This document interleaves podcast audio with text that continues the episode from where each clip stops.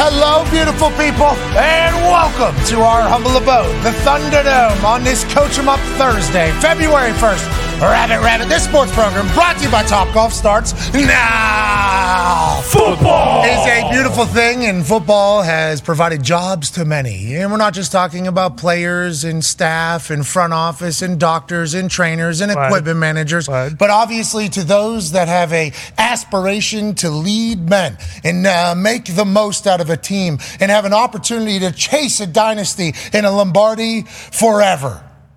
Two new coaching hires have taken place since the last time we were live on air on this particular program. Both the Commanders and the Seahawks mm-hmm. have found their new head coaches, and we'll talk about that today. We'll talk to Adam Schefter in about five minutes to see how this Commanders hiring of Dan Quinn, which got mm. announced this morning, came to be. Mike Macdonald, Baltimore Ravens DC, is now with the Seattle Seahawks. We'll talk to him about four minutes to see where he's at. Then we'll talk to Peyton Manning in about Ooh, 20 nice. minutes because he's coaching, obviously, down at the Pro Bowl. He also on the Mount Rushmore of quarterbacks. Right right. Alongside a lot of people say Tom Brady was on Tuesday, mm-hmm. Patrick Mahomes who appeared yesterday, right. and hopefully we're able to get Big Joe Montana on sure. tomorrow. So the day has obviously been absurd. We'll also have Sherrone Moore, new head coach of the Michigan Wolverines, joining us in the second hour. Should be a phenomenal day of conversation because it's not just them, it's not just me, it's also the Toxic Table at Boston Connor and at Ty Schmidt. Con man, sweet shirt, almost a little, uh, you know, stoic shirt you got going. Yeah, on. yeah. I, I don't know if it's stoic. It seems as though they're at the end of a hunt, kind of like we're at the end of the NFL season. You could say a dog and a guy hunting, but no,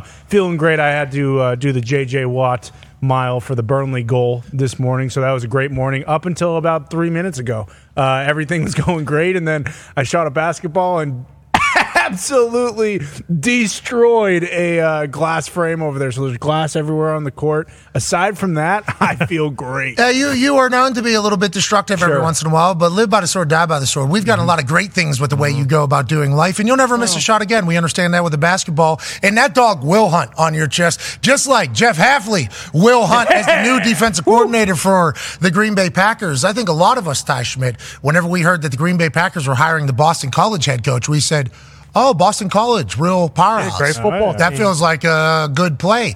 But then you start doing a little bit of research, and it's like, oh, the Green Bay Packers weren't the only team that were hoping for Jeff Hafley to return to the NFL and join them. Then we heard clips of Richard Sherman back whenever Hafley was leading the San Francisco 49ers defense, and here's what Richard Sherman had to say about him. Circling back to Hafley, now that you had a full season to work with him, get to know him, how he operates, uh, what has impressed you uh, about him? His preparation is, is is some of the best I've seen. You know, I've had some great defensive back coaches, some great defensive coaches, defensive minds, um, and he's right up there. He's with his preparation and how he breaks down film and how easy and simple he makes the game plan sound and how easy he makes it for guys to understand. Like he paints a, a very vivid picture of, of what you're going to see, and, and it's all about executing. Like I've I've tried to explain to you guys over and over. Like they, they give us the plays a lot of times. A lot of times they prepare us really well. And I think the immediate reaction was to shit on the Hafley hiring, but then as we did more research, maybe the Packers got it right here. Ty, you pumped up about this? Yes, I am excited. Like you said, when you first hear it, because uh, I do remember when you know Jeff Hafley was the the DC of or co DC of Ohio State in 2019,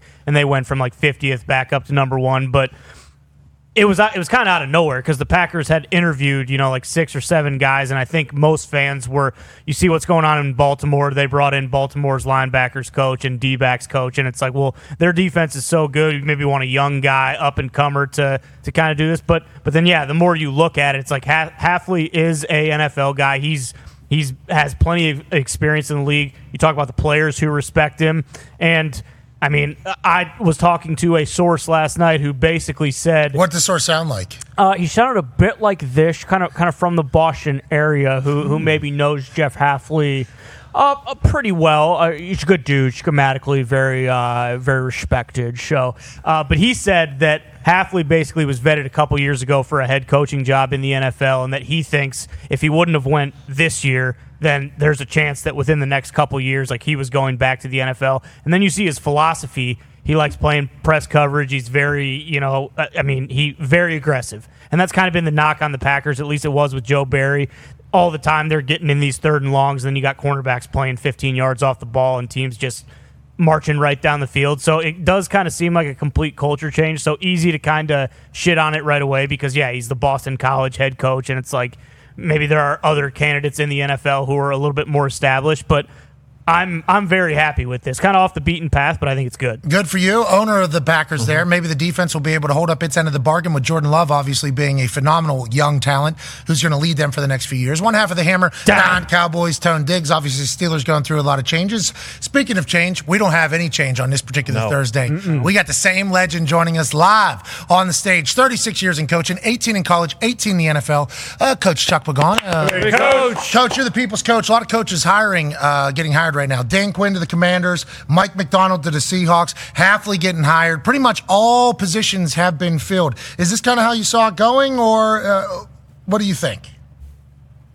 Yeah, yeah. I mean, once Baltimore lost, you knew Mike Macdonald's name was out there, right? So they came to see him, and as soon as he got on a plane to go to Seattle, you kind of put two and two together, saying this is just a you know, 36 years hand. old, Mike McMillan. Mm-hmm. Yeah, yeah, but phenomenal coach, I guess. I don't know him, know of him uh, from afar. Great X and O guy, great, great mind, great with the guys, great preparation, all the things that you know, uh, old boy was talking about with Hafley. But yeah, it's a, that's a good hire for them, and, and Quinn's proven he's done it. You know, um, he gets another shot with the Commanders. I, I like that. All right, and well, uh, you know, I think Micah's probably excited, you know, for for Dan. You think Micah Parsons is excited Dan Quinn's getting an opportunity with the Commanders? Well, you know what'll be interesting. When's his contract up? Well, I don't. You know, there are a lot of conversations uh, around Micah Parsons' most recent podcast. Joining us now is a man who probably has the inside scoop on how Dan Quinn ended up being with the Commanders, how Macdonald ended up being with Seattle. Because last time he joined us, he actually said like, uh, a lot of people are saying Ben Johnson or Slowik are going to the Commanders and Dan Quinn's going to Seattle. I would bet that one, if not both of those, is wrong. Now, if he knew something, he chose not to tell us. Correct. Of What's course. the deal? Ladies and gentlemen, senior NFL insider for ESPN, Adam Schefter. Boy, Shefty. Shefty, we got Gentlemen, what's going on? We got Coach Sherrone Moore on in the second hour. Obviously, the new man in charge of Michigan. We can't wait to chat with him. We will certainly mention you and all the other prestigious alumni who are excited about where Michigan football is. But let's talk about Dan Quinn to the Commanders. We see that, you know, Ben Johnson was supposed to go there. Slowik was supposed to go there. Is there another hiring happening right now? Was that was that him actually texting you in the middle of this entire thing? Ooh. We heard that there was supposed to be offensive guy potentially going to the Commanders, maybe a younger guy going to the Commanders. Now, defensive veteran coach hired by the Commanders. Vrabes Belichick, defensive veteran coaches still on the market. Will not have a head coaching this kind of coaching carousel. Why was Dan Quinn the guy over there, and how many people knew that that was probably likely? Well, there are a few things to consider here. I think first and foremost, they had the GM that they wanted. They got the guy that they wanted right away in uh, Adam Peters, and they hired him out of the box. That was something that was important to them, and they got that done.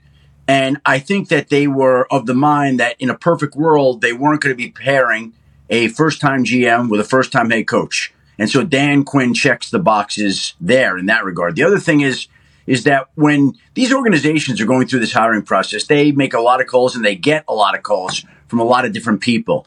Uh, endorsing candidates, recommending guys. You got to get to know this guy. I'm telling you about this guy, vouching for this guy.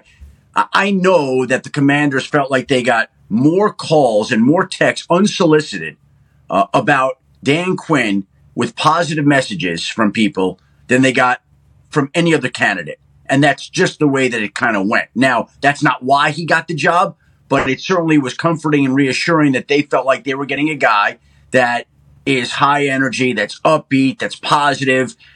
It probably doesn't hurt that you're weakening the team in the division, although I don't really believe that to be a driving force and a primary factor in why they hired Dan Quinn. They hired Dan Quinn because they believe in him as a leader. They believe in him as a man. They believe that other people are spot on in what they say about Dan Quinn, who had been a finalist for other head coaching jobs, and the board just didn't fall his way in recent years. But they feel like they've got a whole energetic, upbeat, positive guy stepping in to Washington to help try to lead that team into the future. Before we go to Seattle and the Mike Macdonald hire, 36 year old, good, good for him, good for the future of football.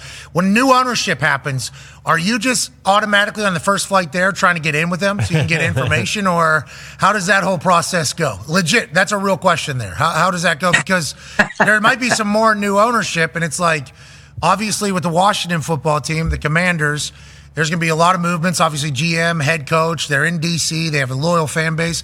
It's like, how quickly do you feel like you get a good sense of what's going on in one of those places? Uh, I mean, that's sort of the job. It's not like uh, Josh Harris and I are having regular phone conversations or anything like that. But uh, yeah, everybody's different. Some people uh, want to talk to the media. Some people don't. Some people have other people speak with the media. It just every situation is different, Pat. And I I had the uh, fortune of getting to sit down with Josh shortly after he was approved in Minneapolis last summer.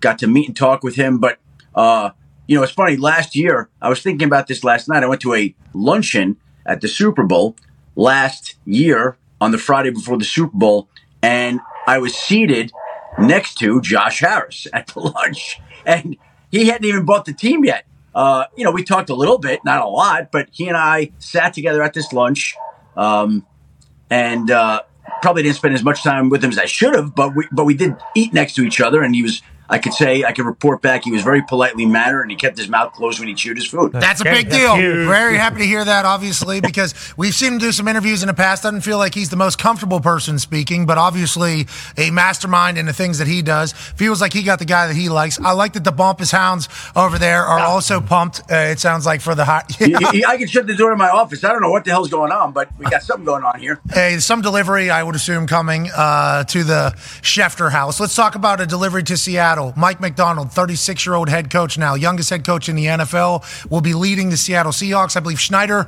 will be the one in charge there, leading the way with the way it has been reconstructed and who's in the power there. Uh, Chuck Pagano here has obviously been around a long time. He said as soon as he heard about Macdonald flying over to Seattle after the Ravens end up losing, it was almost as if the writing was on the wall. We all thought Dan Quinn was going to be that guy. You thought no. When did uh, Macdonald kind of sights start happening for the Seattle Seahawks in your eyes?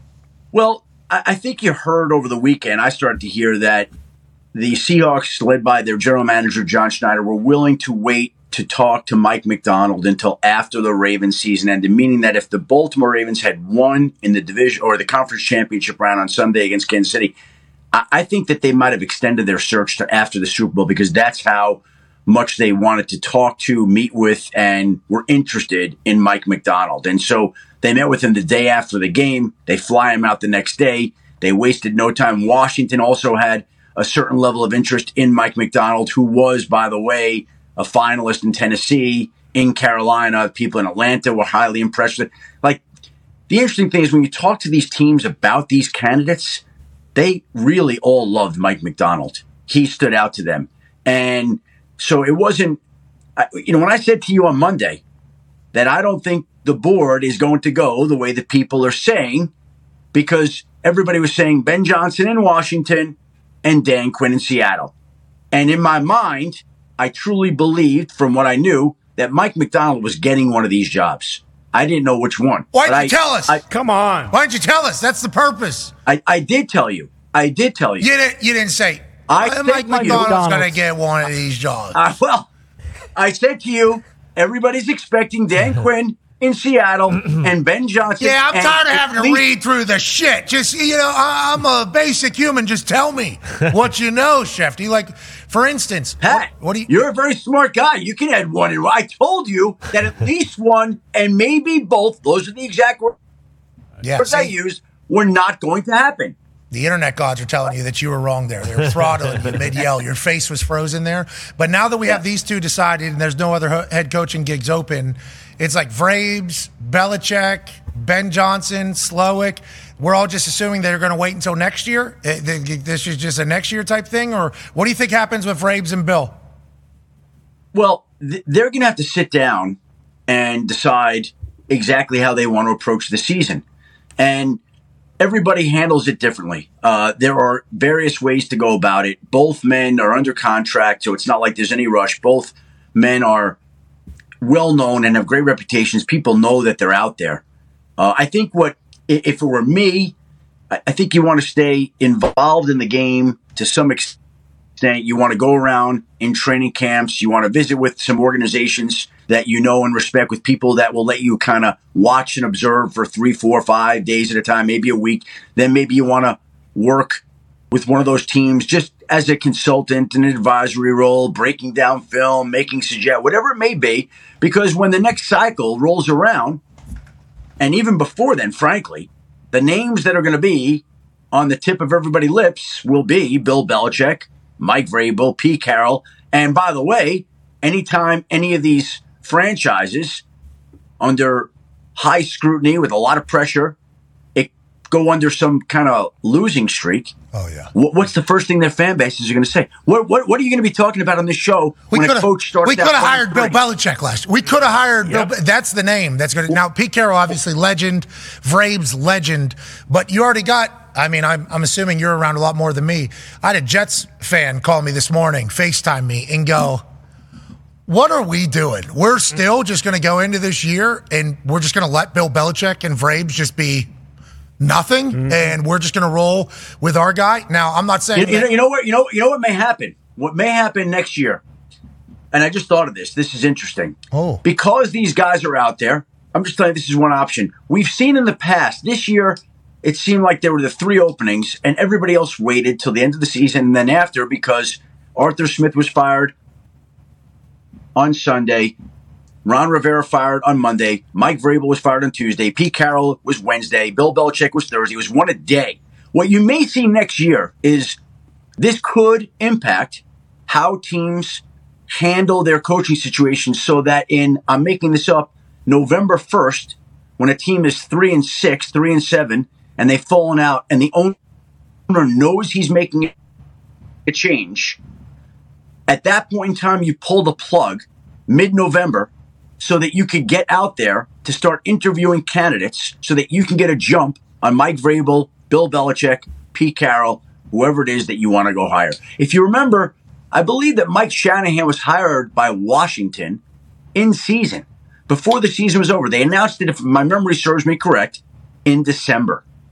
And that may be the type of thing that we face the prospect of seeing this upcoming season where coaches are let go in early to mid November as opposed to a team waiting around to the end of the season. Hey, we appreciate the hell out of you, buddy. Good luck with everything. Host of the Adam Schefter podcast, senior NFL insider at ESPN, and a man who got it right, I guess, didn't really give it all. Right. No. got it right. Ladies and gentlemen, Adam Schefter. Thank you. Okay, Chuck, let's talk about that. Like yeah. a mid-season potential opportunity. And obviously we bring up the Jets because of the amount of scrutiny that was on it. And they decided to run it back from last year and all the dreams and hopes that they had last year. They're just going to hope that the same exact thing happens this year.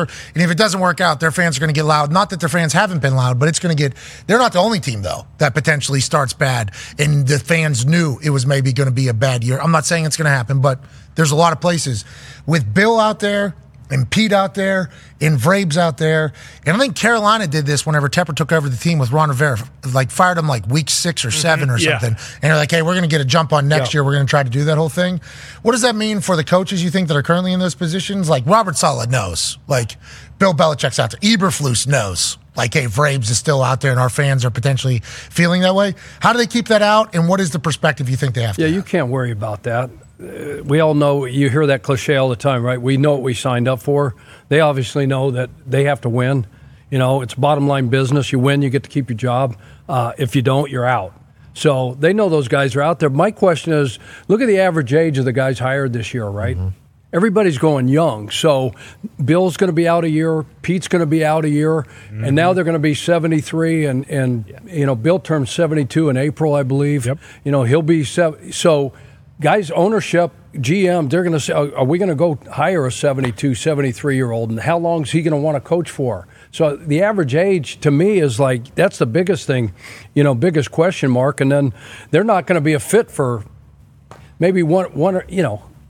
So I thought potentially the commanders were a fit for Bill Belichick, just strictly because all the people that would potentially get fired when Bill Belichick came in, which was a conversation piece, I guess, around the Atlanta Falcons. It's like, hey, when Bill comes in, he's taken over a lot of different jobs and he has his people that are in there.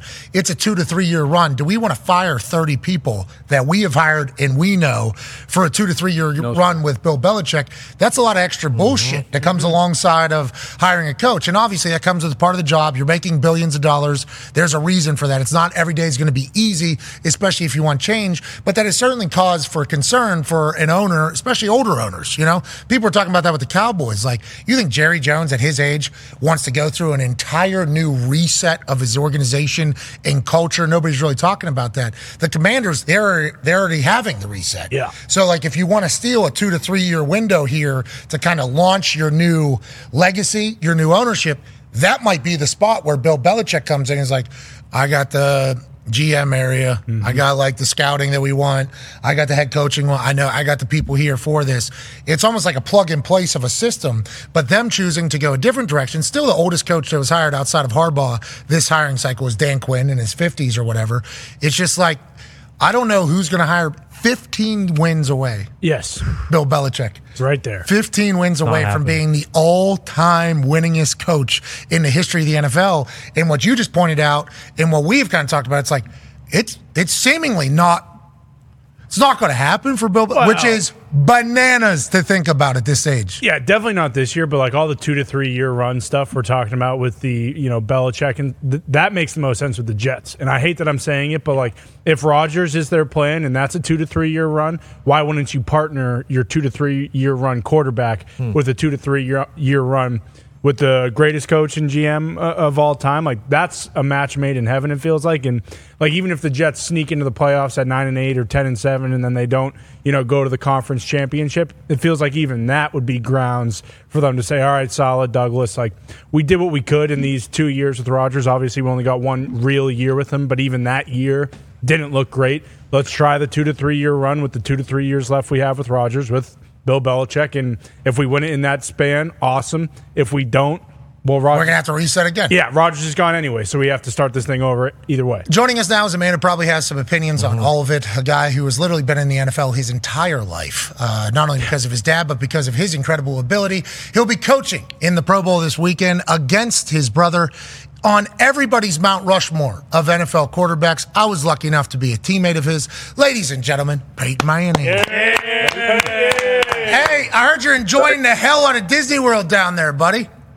I just finished riding Tron. Uh, probably not great for the neck, Pat, but uh, Ashley, me, and the kids uh, had a good time. Uh, I passed on Space Mountain because that's definitely bad uh, for a guy who's had four neck surgeries. But yeah, right in the middle of Disney World right now having a great time here at the Pro Bowl in Orlando. Hey, oldest ride, longest line, Space Mountain can be had a different time. I appreciate that you're joining us here. In the Pro Bowl being in Orlando, we talked about this, I think, with JJ Watt yesterday about how you used to be the mayor of the Pro Bowl in Hawaii, how there was conversations about the pool and how you would basically explain what the week was. It was a massive celebration. Feels like you're trying to keep the Pro Bowl relevant, trying to keep the Pro Bowl something special.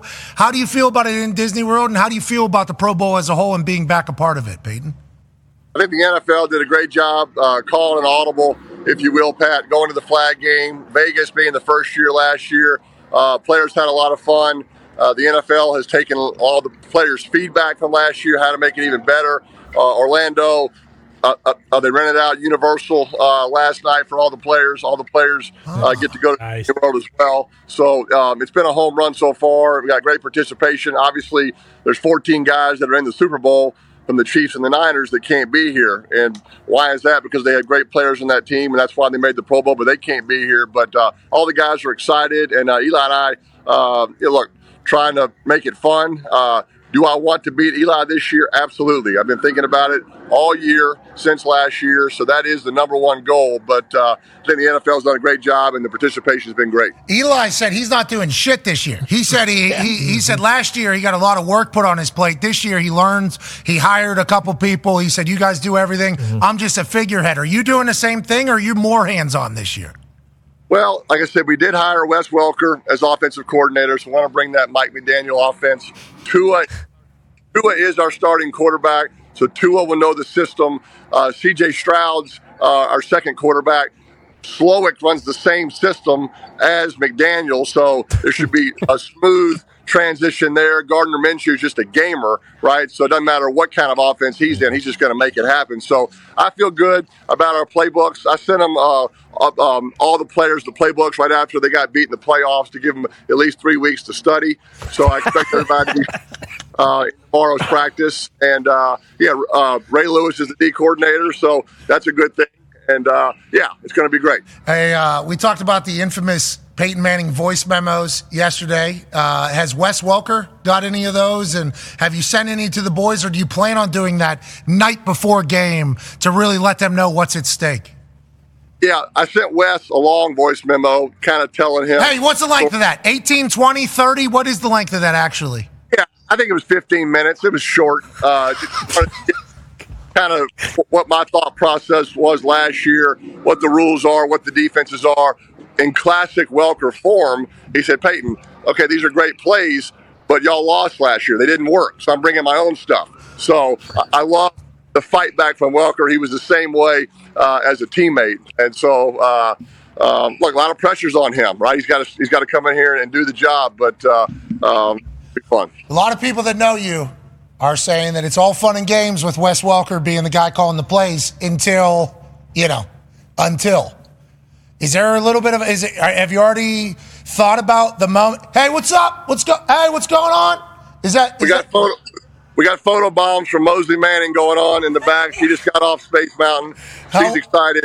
How, uh, yeah, look, I heard Eli chirping a little bit. Look, Wes has the reins. Wes has the reins until it's not going well, and um, you know I can take over. So that's uh, that's just kind of the deal. But I expect Wes to to uh, you know to be focused to, to, do the job. And like I said, you know Tua is our running back. I mean, uh, is our starting quarterback. Uh, we have other Dolphins, uh, you know, players in the backfield. So uh, it should be pretty smooth, I think. Okay, and last thing about the Pro Bowl before we ask you about the Super Bowl, as you get back to your vacation with your family that you've obviously earned, and shout out to Mosley making an appearance. We any Manning that makes an appearance on the program, we are honored. Yep, awesome. Just like the, you know, Eli. Eli put a bounty on your head pretty much in the dodgeball game. He said anybody that hits you right in the dome will earn some sort of uh, bounty from him. Are you keeping your head on a swivel? That big ass head on a swivel during dodgeball? And what do you think about his tactics, kind of being a little bit dirty this year, seemingly?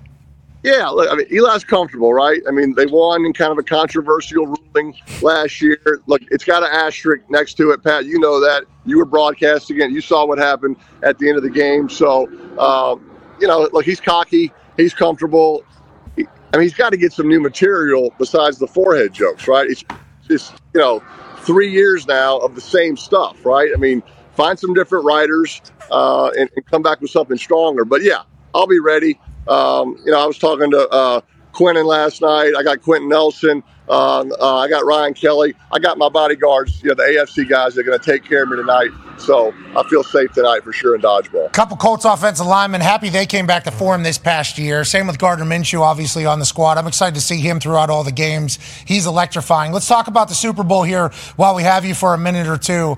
Both these teams seem to be obviously playing their best ball, but also seem to be hated publicly. You know, for whatever reason. The Chiefs, they win too much. The Niners, well, their quarterback is just surrounded by good players. It's like it's a Super Bowl. No shit. How do you feel about the matchup between the the two, and how do you kind of see the game going, Peyton?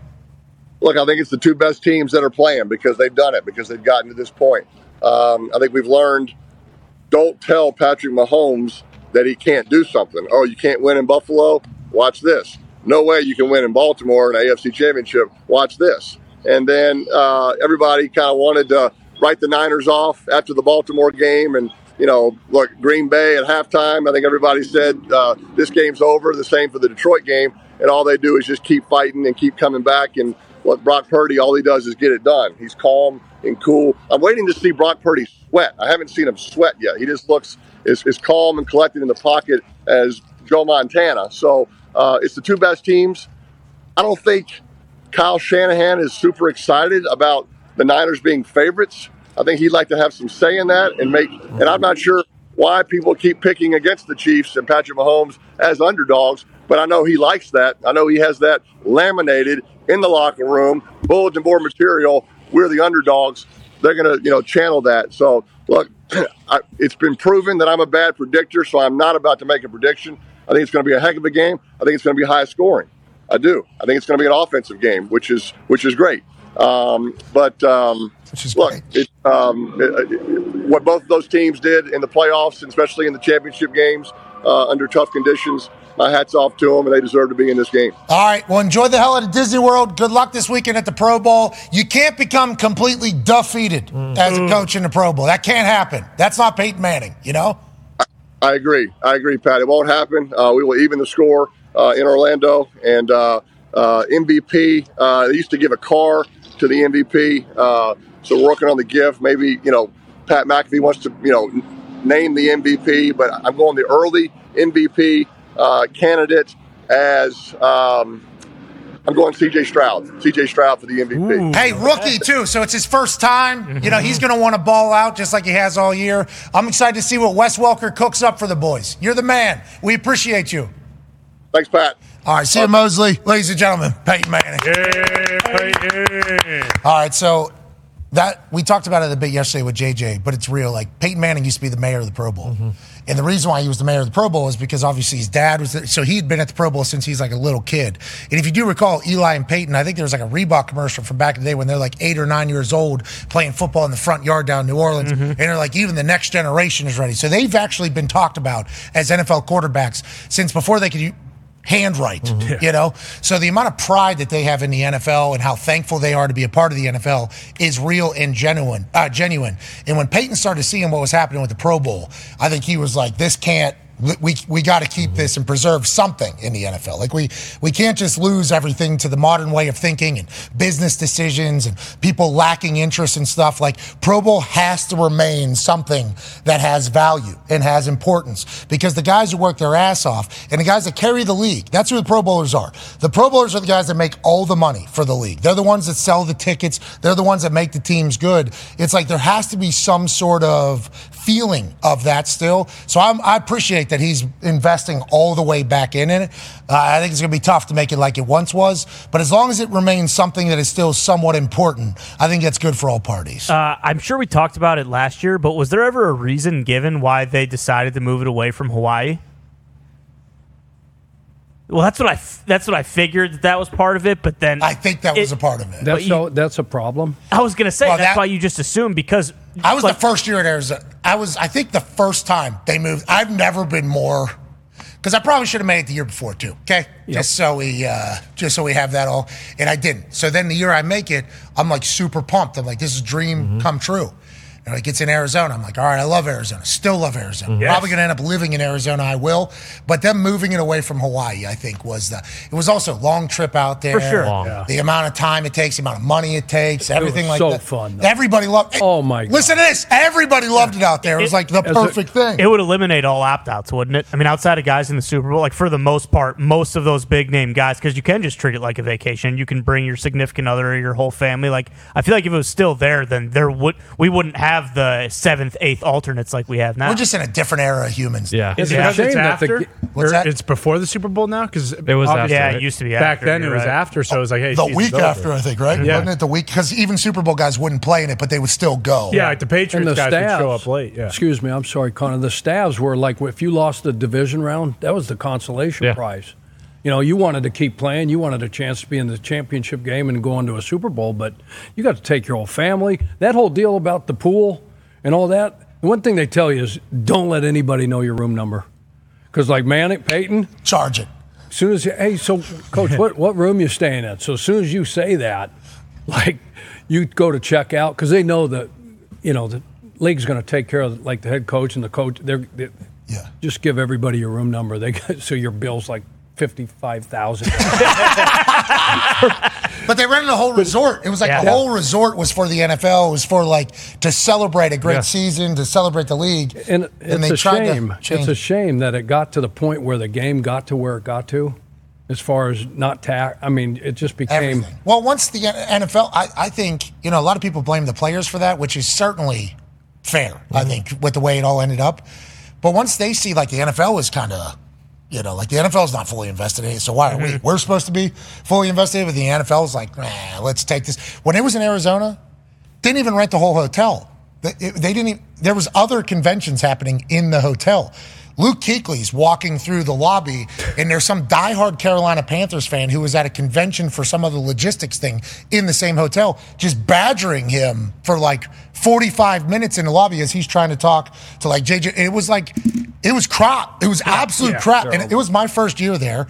I'm a punter, and obviously I don't have a lot of say in anything, but I'm looking around, I'm like, this doesn't feel like it's Uh-huh. like a special. This feels like a job more so. No wonder guys don't want to come back if that's Bingo. going on. Bingo. It's like you can't blame like Tom Brady. I'm not going to that. Yeah. Tom Brady would have zero anything. It's like back when it was in Hawaii, it was the full resort. It was like guys, hey, would talk guys into doing stuff too, like the quarterback challenge. Maybe some guys weren't going to do it, but then at the pool, have a couple drinks. Like you start talking a little bit. It's like, all right, let's go do. Let's not get hurt, but let's go do this. It was like it was more of a specialty, and I I'm happy to hear that they're trying at least to get it back in there. He said the NFL has been listening to the player stuff, but like I feel like that's a mission that Peyton is really trying to kind of bring back, and I hope they do it.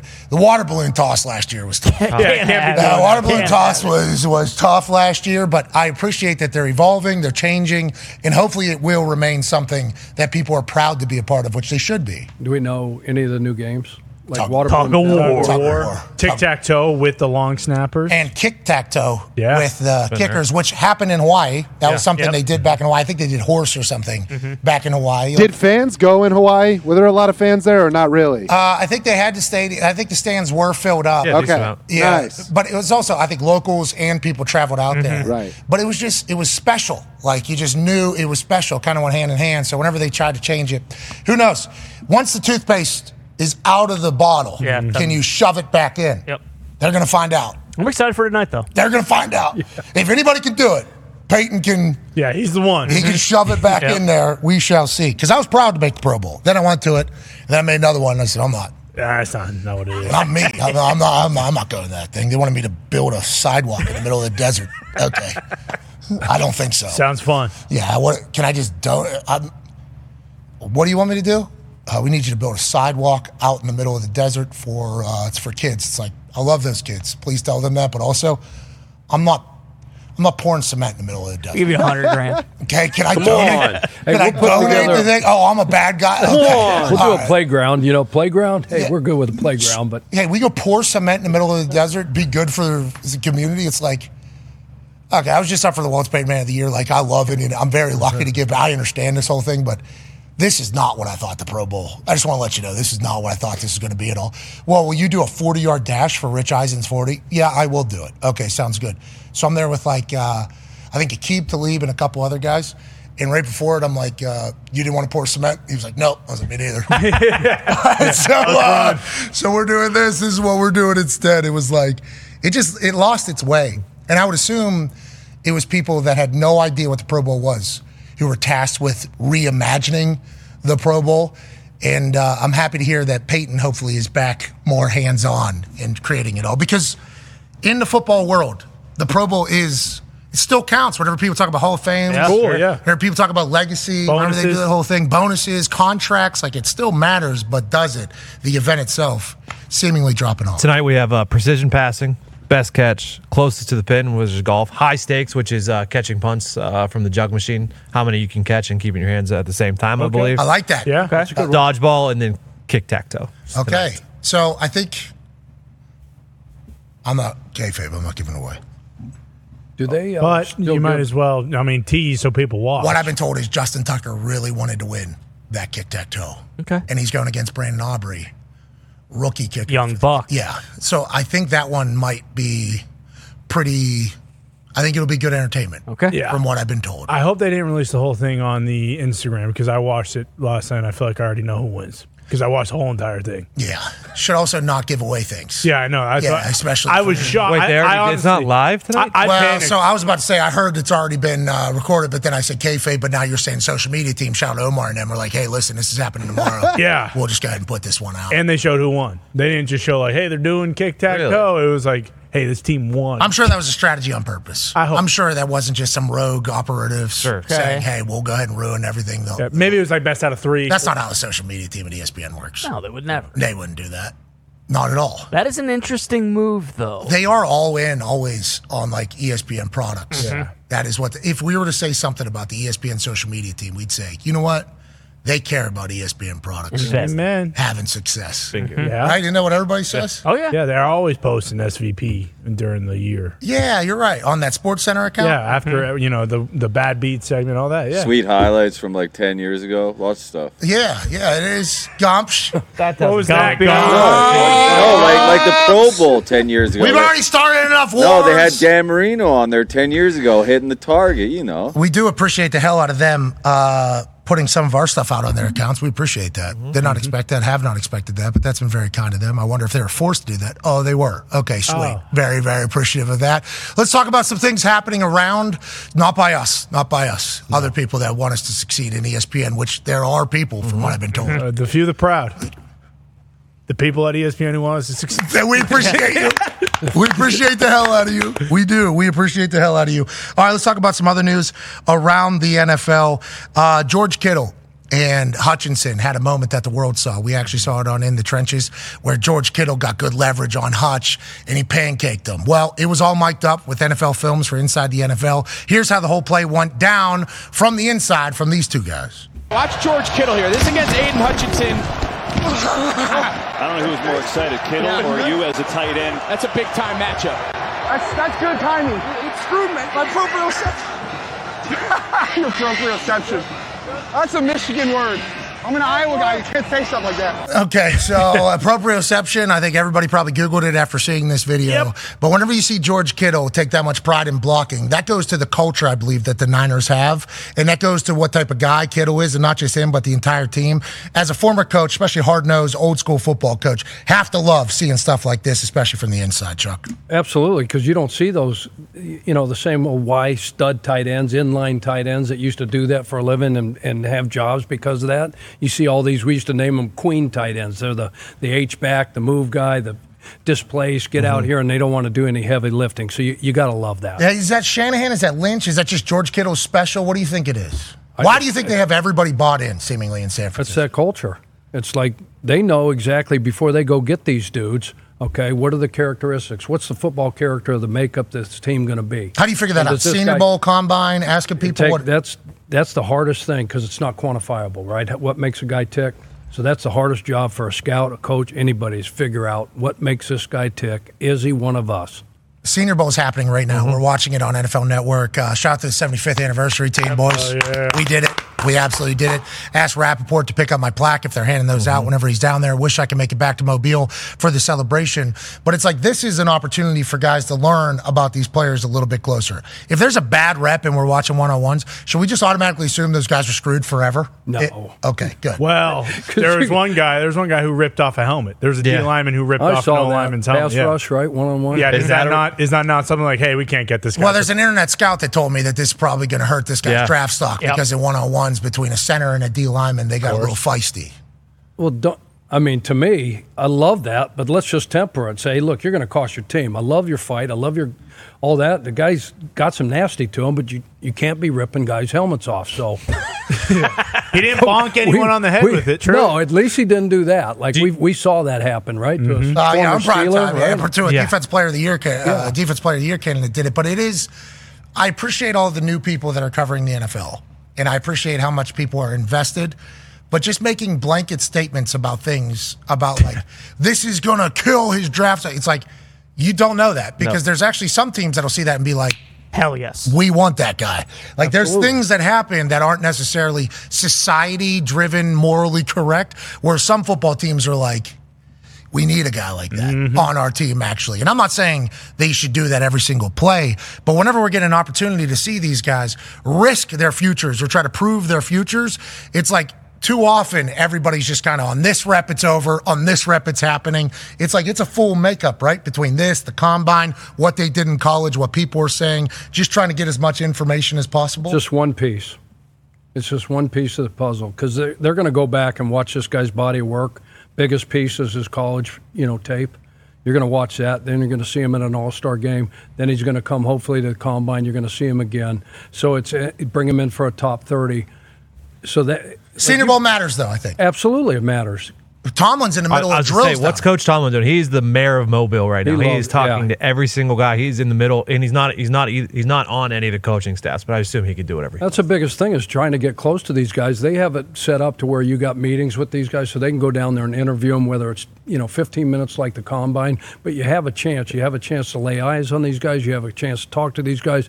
Tomlin gets down there and and interacts with them and tries you know dap guys up this that and the other. But you want to see guys compete. You want to see how these guys interact with other players because you're going to tell there's going to be certain guys that don't say shit in these units. They don't say they don't say a word. And then you're going to see a guy that kind of sticks out and separates himself as a leader, as a, as a guy that's vocal, as a guy that'll not only hold himself accountable but but hold the other guys accountable in that setting. And that's like okay, that that guy, he's going to se- he separated himself just that way. To your point, uh, after day one, Roman Wilson had a great day at wideout. The uh, corner from Toledo had a great day, and Tomlin went up to him before day two and said, "You two have every single rep against each other today." That's like, hey, Love you that. two are going together against each other every single rep today. It's awesome. It's like um, that. I appreciate that people are playing in it too. Names Yeah. that we know Yeah, yeah, in yeah. the Senior Bowl because it was starting to get to a point where agents, I think, were telling players not to go to the Senior Bowl. And obviously, don't do the combine. CJ threw at the mm-hmm. combine. Yeah. And he put on an absolute show. And I think what he proved is like, hey, this guy's confident in what he's able to do. And also, he's looking out for mm-hmm. everybody else. It's like there's there's a give and a take with everything. If you get hurt, obviously, worst case scenario for everybody. But I think a lot of people are scared they're going to get exposed or play bad in these games. Well, then you're going to get exposed at some point. Yeah. Anyways, I think the more participation we have in these, the more opportunities to prove how great you are. People should take advantage of it. And it feels like the Senior Bowl is a little bit heightened this year with more names that we know as opposed to the names that we don't. and some of the success that like guys who have played in it in years past, like they were showing clips of Josh Allen, they were showing clips of Puka Nacua. But how funny is it that what three weeks ago we were talking about Mike Tomlin maybe not coaching anymore, and we're three weeks removed, and he's He was he's- stepping away. Yeah, Yeah. stepping away because he didn't want to do it anymore. Now he's in Mobile, Alabama, three weeks after losing in the Love it. playoffs, talking to every single player, already Sweet getting Hoka's ready on, for too. yeah, with sweet Hokas. Yeah, the Hokas are obviously uh, Great coach's the, choice. the globe. If you're standing and walking, it's not a bad idea to get actual cumulus clouds underneath your feet Mhm. Amen. as you walk around in the Hawaiian created Hokas and everything like that. We got some breaking news off the internet. Dianna Russini just tweeted that Bill Belichick was considered for the job with the Commanders,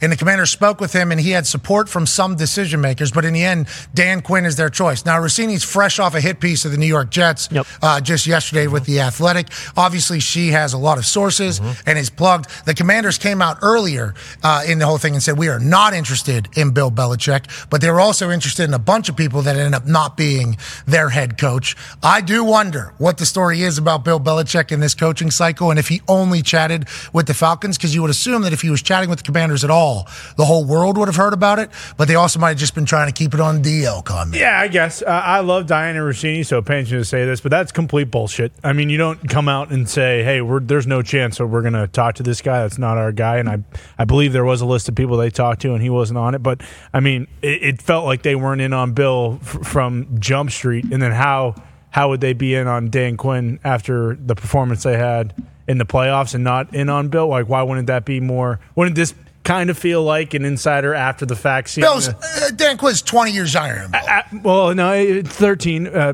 kind of, 12 and a half, but still, doesn't What is his age? 50 what? 59. Oh, okay. I thought he was 53. So did I. 50, uh, at least on that list. I, I thought that's what I saw. Okay. Well, hey, listen, I thought I saw 53, but you could uh, certainly be right. I was trying to remember. I might be wrong. Yeah, exactly. Yeah, 39's right above it. Yeah. Okay. So 15 years. So he's 20 years younger than Yeah. Bill Belichick, which might be, Well, it's a lot of years. you know, a potential Sure. reasoning behind it all. Sure. But you're right. You're 100% right about what Dan Quinn showed at the end. Like, Dallas, I think, was okay with him taking another job and getting sure. a new DC mm-hmm. at the end. So- but also very okay with him coming back.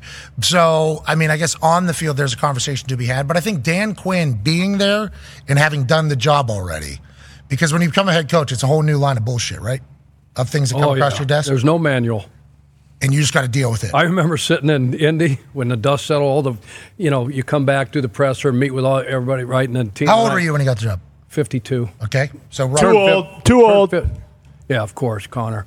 Turned 52 in October that first season, 212. So, yeah, sitting at the desk and everybody's gone, day's over, and I'm like, opening drawers looking for like the head coaching manual that you know Coach Caldwell maybe left behind. Like, what do you do now? What the frick did we just do to ourselves? Right? Yeah. There's so there's no manual, so you just one day at a time and just kind of you know, there's going to be a lot more stuff. It feels like the Seattle Seahawks are doing what the Eagles have done for a long time. Schneider becomes like the guy in charge, Mm-hmm. hire a 36 year old coach, take a lot of the stuff that normally would come across the head coach's desk, put that to Schneider's desk. You just worry about operating the team. Now, if he has massive success over the next three, four, five years, then there's going to come a situation potentially like Pederson had Mm-hmm. with Philadelphia where he's going to want more say, and then they'll figure that out, I assume, whenever they get there. But that feels like the method that they want, and the commanders want with a guy like, hey, this guy's been here, done this before. We want a little bit of stability, maybe. Uh, Vrabel, Exactly. That's that's crazy. he's by all accounts good ball coach. Yeah. Mm-hmm. Like even people that hate the Patriots dynasty, Yes. he was a part of that. Say he's a good coach. People in the AFC South, he's a good coach. People that maybe don't like the state of Ohio for whatever. I'm not. I'm not the one of those people, but just Ohio folks don't like. He's a good ball coach. People that don't like people that chew and vape and uh, smoke and Right. Right. all that. They say he's a good ball coach. Was able to lead the Tennessee Titans to a number one overall seed with like a record breaking 90 guys Yes. coming through their roster because the amount of people went to, on IR. I wonder why. We talk about Bill obviously because he's 15 wins away from being the greatest winning coach of all time and everything like that. But like Vrabes just kind of sneaking through this entire thing without a job is almost more surprising to me than Bill. It is It more is. surprising to me than Bill. It seems like in a lot of these situations, like they they went with the younger guy who they could still kind of control a little bit. Like if you get a guy like Vrabel, it's kind of similar to Belichick in terms of like he's obviously not going to be the GM, but like what Vrabel says goes. Like it's his team. It's not. I mean, yeah, the owner owns the team, but like it's Mike Vrabel's team. Like whereas in Tennessee, like we saw Ran Carthon got that promotion. He's executive vice president now and GM. So like yeah, they hire Brian Callahan, but like Ran Carthon's running the show. You know, and it seems like in a lot of these places where these younger guys got hired, that was kind of the the modus operandi. It was like, hey, we we're kind of taking the team back. We'll get a young guy. Hopefully, he has success. But the people in place, the football ops people, are the ones we want running the show. Our sources are telling us that uh, Bill and the Commanders never spoke. Oh, really? That's just what our sources are telling Oh, us. okay. No shit. That's what our source Says. says are telling us via Huh. text message immediately upon us saying it on the show. That's pretty cool. That's a pretty cool part of our job now. Back in the day, we didn't necessarily have every human watching our show from at least every different place. And so we would say something and wouldn't be till like a week or two later where somebody would be like, Hey, I saw a clip where you said this. Now in real time, we're getting texted. No. No. No. No. That's not how it went down. Shout so out. conflicting reports. Nonetheless, Dan Quinn's the coach. Now let's go back to Dallas. Dallas is going to have to find a defense coordinator. I assume Jerry Jones and Mike McCarthy will have that figured out. Here's Jerry Jones, though, speaking about Dak Prescott and the future of the Dallas Cowboys. Dak has done nothing to change my mind of any uh, promise for the future. I think I said in the deal that we'd go as far as Dak takes us in the playoffs. Remember that? Right. How do Go you as far as Dak takes us, right? How do you feel he played? and that's how far we went. Uh, right. So Okay, he so didn't- my point is that doesn't change a thing. Okay. But We'll go as far as Dak takes us. How, how do you feel he played against Green Bay? You may have just said it there, but how, how do you feel he performed against the Packers? Well, I think that uh, we, as a team, uh, laid an egg, and that's not uh, uh, uh, specifically. I want to say it and respond that way. And uh, you could start here, and I'm not trying to be magnanimous or anything, but you can start here and you can go all the way down the line. Uh, that was a uh, uh, that was a bad day for us and uh, manifests and created a lot of, uh, of uh, scrutiny on days long before that and long after that. That's how, what kind of day it was. And so it'll be an impactful day. We'll, we'll do things that uh, honor the fact that we didn't play well against the Packers. Jerry Jones, known a lot for potentially saying, What's going on over there? One time in his life, whenever he was a child. Also, a man who's still in Mobile, Alabama. Okay, for the Senior Bowl. Mm-hmm. You don't think he's invested in the Dallas Cowboys and hoping to see them win one last time? And he said, I still believe that we go as Dak goes, and we got exactly how far Dak went. And the person was like, Exactly. Is that where you want to? He goes, whoa, the whole team laid, whole team laid an egg there now. I was gonna say. So Jerry having to talk and still talking about the Dallas Cowboys is something that has become a tradition, obviously, with sports media. Listening to Jerry talk about the Cowboys. What did you hear from him there? Because I think what I heard was whole team sucked. It's not just that. Which then is that Mike McCarthy he's talking to? Is that Dan Quinn who's already out there that he's talking to? Who do you think Jerry's talking to? And what do you think they do next at the DC position, Chuck? That was really hard to hear. Why? That muffled room, wherever. He, Oh, so you didn't even hear what no, Jack I said. heard. I heard. Actually, I heard a lot. I heard a lot of it before, Not but figuratively. like this all-in deal, like they're going to be. Haven't they been an all-in? And then he mentions his relationship. I don't know if it was mentioned there, but then his relationship with Bill. He's got to bring Bill Belichick up, right? Absolutely could work with him. And then this is all on Dak. We- We're going to go as far as Dak. Well, did he just say that what happened with the def? They did give up 48 points, right? Yeah. So And that guy's head coach now. Uh, Yeah, Bill Belichick frames or not. But Dan Quinn put together a great body of work. Yeah, that's right. Now, Micah Parsons was also talking about the Dallas Cowboys season, and this is what he had to say, fresh off, uh, I believe, a vacation. you know, they talking about we're going all in this year, man. That's what I would hope for. You know, I'm 24 years old. I've been in this league, you know, three years, and I kind of seen it all. And uh, I hope that we go all in. I hope that we go out and get the players that we're missing because we didn't do that this year. You know, I hope that we challenge ourselves, become better, and become greater for us. Um, and I'm trying to say this in like the most nice way possible because of how like I truly feel. And you know, you got analysts and um, you got guys like Skip that just talk so crazy out on the media just because they can. Yeah, and he would go on to bury Skip. We don't need to, you know, kind of run that. Didn't bury him that way, just still in a respectful way. But Skip obviously threw away 45 jerseys into his automatic uh, trash can with Ernesty filming him. And after the Cowboys lost to the Packers, it's obviously heartbreaking. The Cowboys always going to be talked about. But he's saying he's hoping that we go all in. They kind of did, though. Yeah. Right? I I assume that's what Jerry Jones is. Hey, Micah, we did go all in. I, I don't know if you know that. They bring in Stephon Gilmore. Yep. Who else? They bring in Brandin Cooks on offense. They mm-hmm. draft Jake Ferguson to replace Dalton Schultz, which worked. Diggs gets hurt yep. halfway through the year. Now that obviously whole different ball game whenever you lose an elite corner. But Dan Quinn, new head coach of the Commanders, seemingly got the defense back on track. I like that the expectation is that we're going all in, we're spending money, and we're trying to win a Super Bowl every single year. But boy, it gets loud down there in the Big D whenever they don't.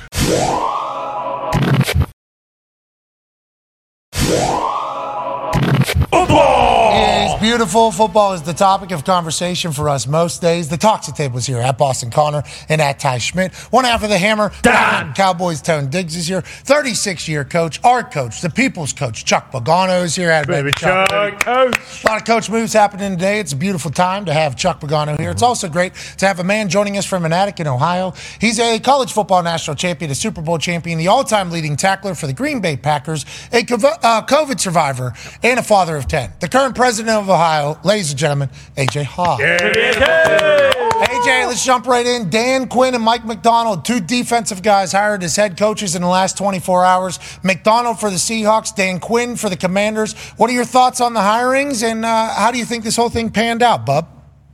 Well, it's good to see some defensive guys get hired as head coaching uh, candidates right now because it seems like we're we're in just over the last what I guess since McVay.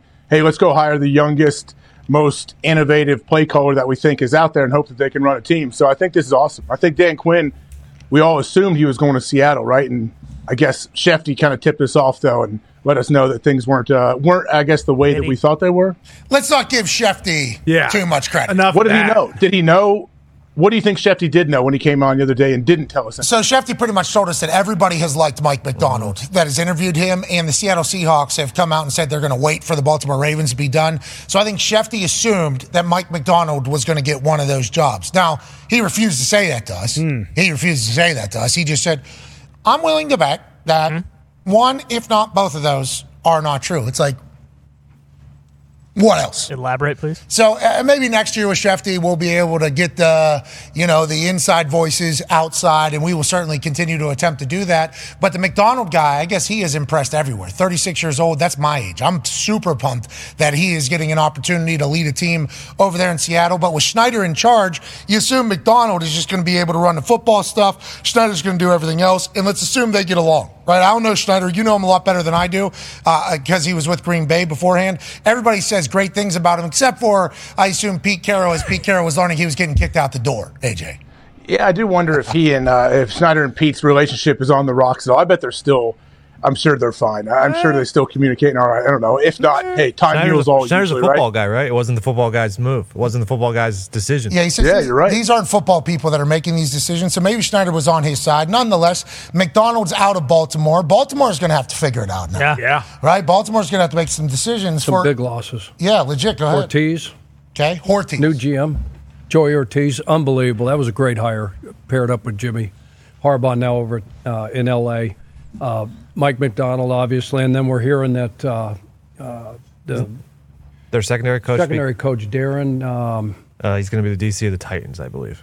yeah, he was I at Philly. He was at Philly a year ago, right? He was. He's a great DB coach. Was at Philly. Hmm. Wanted to stay Philly. Wanted to be that coordinator. Didn't get the job, right? So. They kind of parted ways, went to Baltimore, their secondary, their defense. We saw that. And we right? saw what so happened with Phillies. Yeah, Dennard Wilson, excuse me. Dennard Wilson's his name. My apologies. So he's the new DC in Tennessee. We hear, I read this morning. So he's at McDonald's at. Yikes. I think Queen's contract He's is, free. Yeah. Yeah, is he's up, up. but they're going to have to make that happen. But this is what happens when you have success. yep. Let alone what's going to happen to this Niners and Chiefs teams. Oh, like we have no idea who's going to get plucked. What passing game coordinator, what run game coordinator, what GA that we don't even know of is going to get a position group job somewhere. That's what happens when you win. When you win, they say there's enough to go around.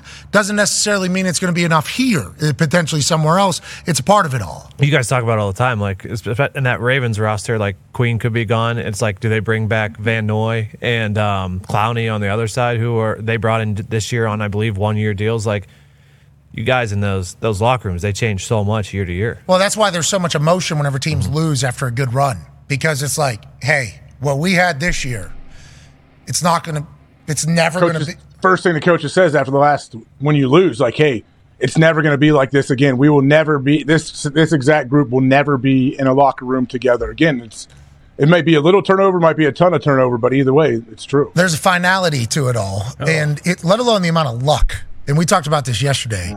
The teams that make it this far, and MCDC chatted about that. About you know, like I think we'll get back to this point, but who knows? You know, because the amount of balls that have to bounce your way, like an oblong football has to bounce left into your guy's hand at some point, as opposed to bouncing right into the other team's hand, and you steal a win. Like the teams that end up lasting, which is once again why what New England was able to accomplish absurd. for 20 years is so absurd. It's like the ball has to go your way, injuries have to go your way, and by injuries, it's like going your way. They're going to happen. Can't happen at key positions in key points of the schedule. Like if it happens early in the year when you're not really playing anybody, okay. If it happens late, whenever there's a playoff race to a, like a very important position, it's like that can kill you, and that can come out of nowhere. That could be somebody's foot stepping on somebody's foot in the meeting room, and then all of a sudden you're out and a whole game plan's off. It's like to win in the league is so hard, and then once you win, you're going to get people plucked out of your shit, and now you got to replace them somehow. We saw it with the Eagles not be able to do it with coordinator jobs. Now Dallas is going to have to fill that defense coordinator job. Al Harris, I believe, is who Ed Werder is reporting that Trevon Diggs and I assume many others are hoping for to be the quote tweeted. defense coordinator. I would assume. Yes. He quote tweeted a Trevon Diggs uh, tweet that says he wants Al, Al, Al Harris for the DC. Uh, yeah, Zach Word or Ed, Ed Werder was doing that. Uh, I'm getting news from the back. I I do not know who this human is, but the Ravens have hired their new DC. Zach Orr has been named the Ravens defense coordinator, replacing Mike Macdonald. The former Ravens linebacker who retired early from playing due to a neck injury has been serving as the team's inside linebackers coach and has had a fast rise. Just 31 years old, and now the DC in Baltimore. So they go from Macdonald, who was 34 or 35 when he was was hired Mm-hmm. as DC, coming back to Baltimore out of Michigan, who Sherrone Moore will be joining us in about four minutes or so. Now they go with a 31 year old DC who's already been in the building. That's good news. Yeah, absolutely. Been there, been with Macdonald, knows the system, terminology. Obviously, has a great relationship with all those players. This is a this is probably really good hire for them. Probably, yeah. That's how we have to feel about everything, by the way. Yeah, even continuity. Even people we know getting hired that are like we assume are going to be. We have no idea. No. Some of these coaches might just go and lay an egg completely. Oh yeah. Some of these coaches might not be able to build a culture. Some of these coaches might get incredibly unlucky when it comes to injuries and the ball bouncing their way, and their entire run is deemed a failure. But they're actually a good ball coach. We have no clue what's going to happen with any of these hirings, and also a lot of I have no idea who these guys are. I have no clue. Nope. So young. I mean, 31 years old as a DC. I remember Zach Orr as a player. Uh, so yeah, the fact that he's already a defensive coordinator is awesome. And going back to Al Harris in Dallas, I would love to see that. I played with Al, da, or Al in Green Bay for five years, I believe, and Al was unbelievable teammate, unbelievable player. I know he's been a great coach for a while now. They say he's a genius, AJ. Al, I Al was one of. I, I think I've said on here before. Like he is one of the most positive, upbeat, great teammates, and he would sit out there and not want to play any zone, not want to hear anything. He said, "I am going to lock this dude up. Don't tell me anything. Like I'm going to jam at the line, and I'm running with him, and I will, I will lock him down all night long." And that is that's who Al is. That type of mentality is what Dan Quinn is getting jobs because of, right? Mhm. Like, hey, you heard Schefter describe who Dan Quinn is and why the commanders like him. Always upbeat, always uplifting, high energy guy. It's like that's a weapon. Instead mm-hmm. of, you know, they talk about being a fountain or a drain. Mm-hmm. You know, Travis Kelce literally just talked about Butch Jones. Shout out to Butch. Butch was the one that decided to, alongside Rich Rodriguez, decided to have me punt my sophomore year when I was not a punter at West Virginia. He was a punt team coach, and uh, they called him Mini Rod because he did he was a bit fiery. Nice. He was a bit fiery. He was a GA at the time, but he was running the punt Crazy. team. So I know Butch Jones very well, and to hear his name mentioned by Travis is really cool to hear. But you know, you talk about what Nick Saban says: you're either giving energy or you're draining energy from people. You're either Vampires. and yeah, you're either an energy Energy vampire, right? vampire, Energy or- vampire? It's like that is the thing that happens whenever you're. You're. I mean, in football, and it should be viewed in every life. aspect of life. Like you're either giving energy or taking energy from people. Dan Quinn seemingly is a guy that is just giving energy to people, and it got him a head coaching job. I mean, that's a that's a massive weapon to be able to be as a guy that brings energy to people. Yeah, and got him a head coaching job, especially after down the stretch. Like the, the Cowboys' defense was great early, and obviously DaRon Bland sets the record for pick sixes and all that kind of stuff. But down the stretch, that was kind of what everyone was talking about. It's like, hey, when this offense is humming, the Cowboys are unbelievable, but their defense, like they. You know, he, he was the hot name early, and then kind of we saw what happened down the stretch. So for him to still get a job and, and still get all those interviews, I mean, he was on he was on six or seven teams list. It's not like there was just one team who had or knew him in the past and knew all that kind of stuff. It was like, hey, despite what you guys kind of did down the stretch here, we know who you are as a person and your philosophy, and and everyone kind of wanted a piece of him. Not a lot of people in this building in our company negative humans. No. Yeah, there never will be either. By the way, nobody wants to be around No. people that suck. It's the worst. It- like it's just it's it's a real thing. So like Josh Harris and Magic in them being, I like. Hey, like when Dan came in. Liked his energy. He felt good. We could be around him. You know, I think Mike Macdonald probably the same thing. If you hear the way Schefter was talking about how everybody was talking about him, and you can control that. By the way, you can control your energy. You can control your attitude. Choice. You can make that choice to be an uplifting giver of energy as opposed to somebody that takes it. And if you want to make it, I think you should be a person that is positive you know, and upbeat. Even though some days it's hard, it's like the universe seems to reward those people. Now, are you happy because you win, or do you win because you're happy? Is the old adage?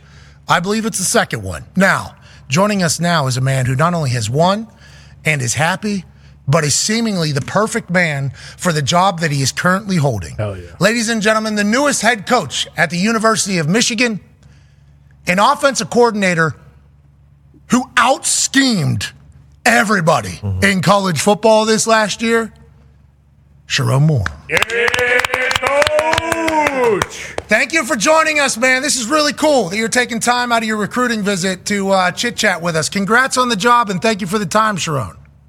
No, appreciate you guys having me. Uh, on the road here, but excited. Okay, so coach, we all just assumed you were going to be the head coach if Harbaugh was to leave because of how you performed this past season whenever you were filling in for him late in the season. Now, during those three games that you got to be the head job guy, was it a moment in there where you're like, you know, I could be a head coach, or yeah, I want to be a head coach, or when did it really strike you that being a head coach, maybe even at Michigan, could have been a reality for you, coach? Yeah, really the, during that three game stretch, my main focus was trying to do everything I could to prepare myself, prepare the players to get ready to win those games. Wasn't really thinking about the future. Was really thinking about what we could do to win those games, and uh, wasn't really a time that I thought I could be a head coach at Michigan. Uh, you know, I think that's always the goal in every coach's mind, and most coaches' mind, to be a head coach. So there wasn't really a moment, but uh, I can tell you after winning that last one, uh, it was pretty special and uh, it was something that I, dream, I, dreamed about being the head coach at Michigan at some point. We saw you get emotional afterwards and give love to Harbaugh and give love to Michigan and give love to your teammates and then or to the players and then you heard all the players pouring support into you and it's like the perfect situation seemingly for Michigan. How have you dealt with the transition from Harbaugh to you? How have you addressed it with the players? And you're obviously out on the road recruiting. What type of questions are you being asked about your philosophies as opposed to Coach Harbaugh's? Yeah, the biggest thing people want to know is like, how am I going to run the program compared to coach? I'm going to run it my way, and, and you know, we're still going to be tough. We're still going to be smart. We're going to be dependable. We're going to be relentless in, in everything we do. Continue the enthusiasm. Uh, the energy for me is a big piece of it. I want to be uh, someone that the kids can rely on. They can be a vessel for. Be very open with them. Uh, you know, I, my philosophy in coaching is I, I coach hard, but I love harder. So they're going to feel that so the, you know the program and how we've done it and how we've built it is going to be the same. There's going to be bits and pieces that is me. I, am going to be me. I can't be coach. Don't want to be coach. Coach is his own person. I love him. Uh, I got mad love for him and always will and respect him. And I've learned so much from him. But I'm going to run the program my way. Hell yeah, coach. Go ahead, AJ. Ohio State Buckeye legend here. Uh, AJ. yeah, I mean that's we you. Uh, I think it, you seem very comfortable in that role and, and also honoring Coach Harbaugh and everything you did when you stepped in. What are some of the things that you make – that may be similar from Coach Harbaugh that you might carry over into the program? Yeah, the toughness, the, the blue collar mentality, how hard we work on on the field, off the field, the academic standard, everything we do, we're definitely going to present ourselves in a high class manner. We're going to continue to do that uh, the exact same way. Uh, as far as a football team, you know, you want to keep that as similar as possible. The results speak for themselves, so we want to continue to play at that high level with that physicality, with that toughness, and, and do everything you know in that manner. Um, you know, but things on a day to day basis might be a little different, and we'll as we go, we'll we'll figure out what those things are. Speaking about things being a little bit different, you know, we're hearing about the old guard almost trying to get out of college football because of the new NIL and the new way that you have to kind of do things. It doesn't seem like you've had to do a lot of this, and we might be wrong, but recruiting your own players every single year, and then recruiting and NIL and dealing with the no guardrails, and obviously Michigan the last couple years has had punishments against them that no other schools have had, and the NCAA is still looming at all times. It's like now for you, you're only going to know this era of football, of NIL football, of how it's all going to go. How are you balancing it all? Has there been like a, a sit down for you to break down how the NIL works with Michigan, how it's all going to go, who you have at your disposal? Like, how do you handle this new era that seemingly the old guard is trying to get away from? Yeah, I mean, I've learned about the NIL era throughout the time here and, and try to be involved in listening and knowing what's going on, but the official sits down sit downs haven't really happened yet. I mean, I've been you know got the job and uh, ready to get on the road. So you know, I'd say for first time head coach, I tell people like the first couple days in comparison, it's it's minus four on you know it's it's third and twelve on the minus four yard line and it's zero pressure. You got to figure out what to do with the ball. And it's becoming more of third and four, third and five, more manageable and I think every single day, you know, help you get ahead of the change. That's what that's what I'm gonna try to do every single day. And uh, uh, as far as the NIL piece, it's something that's there. It's something that you got to address, something that you got to attack, and you got to have a plan. And um, you know, the plan that I think that we should have in place, we're going to start to implement, and hopefully that'll uh, keep us where we need to be in college football. All the distinguished Michigan alum love that you're the head coach. Oh, yeah. Love everything that you guys have built. Obviously, it's not the same in some other places. So, congrats on getting a head start, seemingly on the pop and the positivity. I don't know if you heard it. Coach Saban joined us every single week this season, and after losing to you guys in the Rose Bowl, he said that that was the first time we saw a team in a huddle. That was the first time we saw a team in a huddle all year, and we got to be on the field for your last two games. And obviously, AJ played 12 years in the NFL. He'll say only 11 all time leading tackler for the Packers. Darius J. Butler was with us. He played nine years in the NFL. And we were watching you just out scheme Bama. Like there was guys wide open. They were confused, a lot of finger pointing. It's like, I think you showcased a massive football IQ when it comes to calling plays on the offensive side, let alone going back to Penn State where you run it 32 straight times and say, let's get this entire win. Are you still calling plays? And how have you developed as a play caller and as an offensive strategist as we lose you? And you're back. How have you developed, do you think, Yeah. to get to this point? Yeah, as a play caller, um, you know, I haven't thought about, you know, I've thought about, but going back and forth as far as the play calling piece, um, you know, we'll we'll appoint an OC here soon, and we'll talk about that. But as a, you know, developing as a play caller, that's taken a long time. It hasn't just been uh, this year. It's been years and years. I've got to sit alongside some really good play callers. Uh, Shawn Watson when we were at Louisville with Teddy Bridgewater. Um, you know, being around Kevin Wilson when he was at Oklahoma with Sam Bradford as a player, being around uh, Morris Watts when I was at Central Michigan, somebody that's been in the game for a long time. And, and then, uh, you know, Josh Gattis here, Pep Hamilton here, Coach Harbaugh. Like, it's been something that it's allowed me to develop my own style. And I mean, we have a phenomenal staff, so it's not just me. I, I, I'm just the one that pushes the pushes the go button on game day. But we, you know, we've developed a great plan. And it's really all about our players and what they can do. And we've got really smart players, so we can do a lot and make it look like a lot, and sometimes it not be a lot. And uh, I think our kids just believe in the plan and go attack our plan full full throttle. Yeah, I think it worked. Uh, I think it worked, Coach. Uh, speaking of Coach, Chuck Pagano has a question for you, Sherrone. Coach, congratulations on the job. Big, uh, big fan of Michigan. My my nephew Carlo uh, Kemp played there. Um, you probably know Carlo, uh, obviously, but I know you've had some, um, you know, some transition there. I, I see where Jesse Minter is probably is, going to go with uh, with Jim over to to L.A. Have you replaced uh, Jesse? Is there a guy on the staff that you're going to elevate, and is the rest of your offense and defensive staff pretty much status quo, staying in place? Yeah, I mean, we haven't replaced the de- defense coordinator yet. We've got a few names uh, and people in the in the boat to do that, and we've got a great staff. We got great people here on the staff that you know we're, we're trying to keep. We're going to try to retain, and um, so the staff is, is starting to shape out bit by bit every day.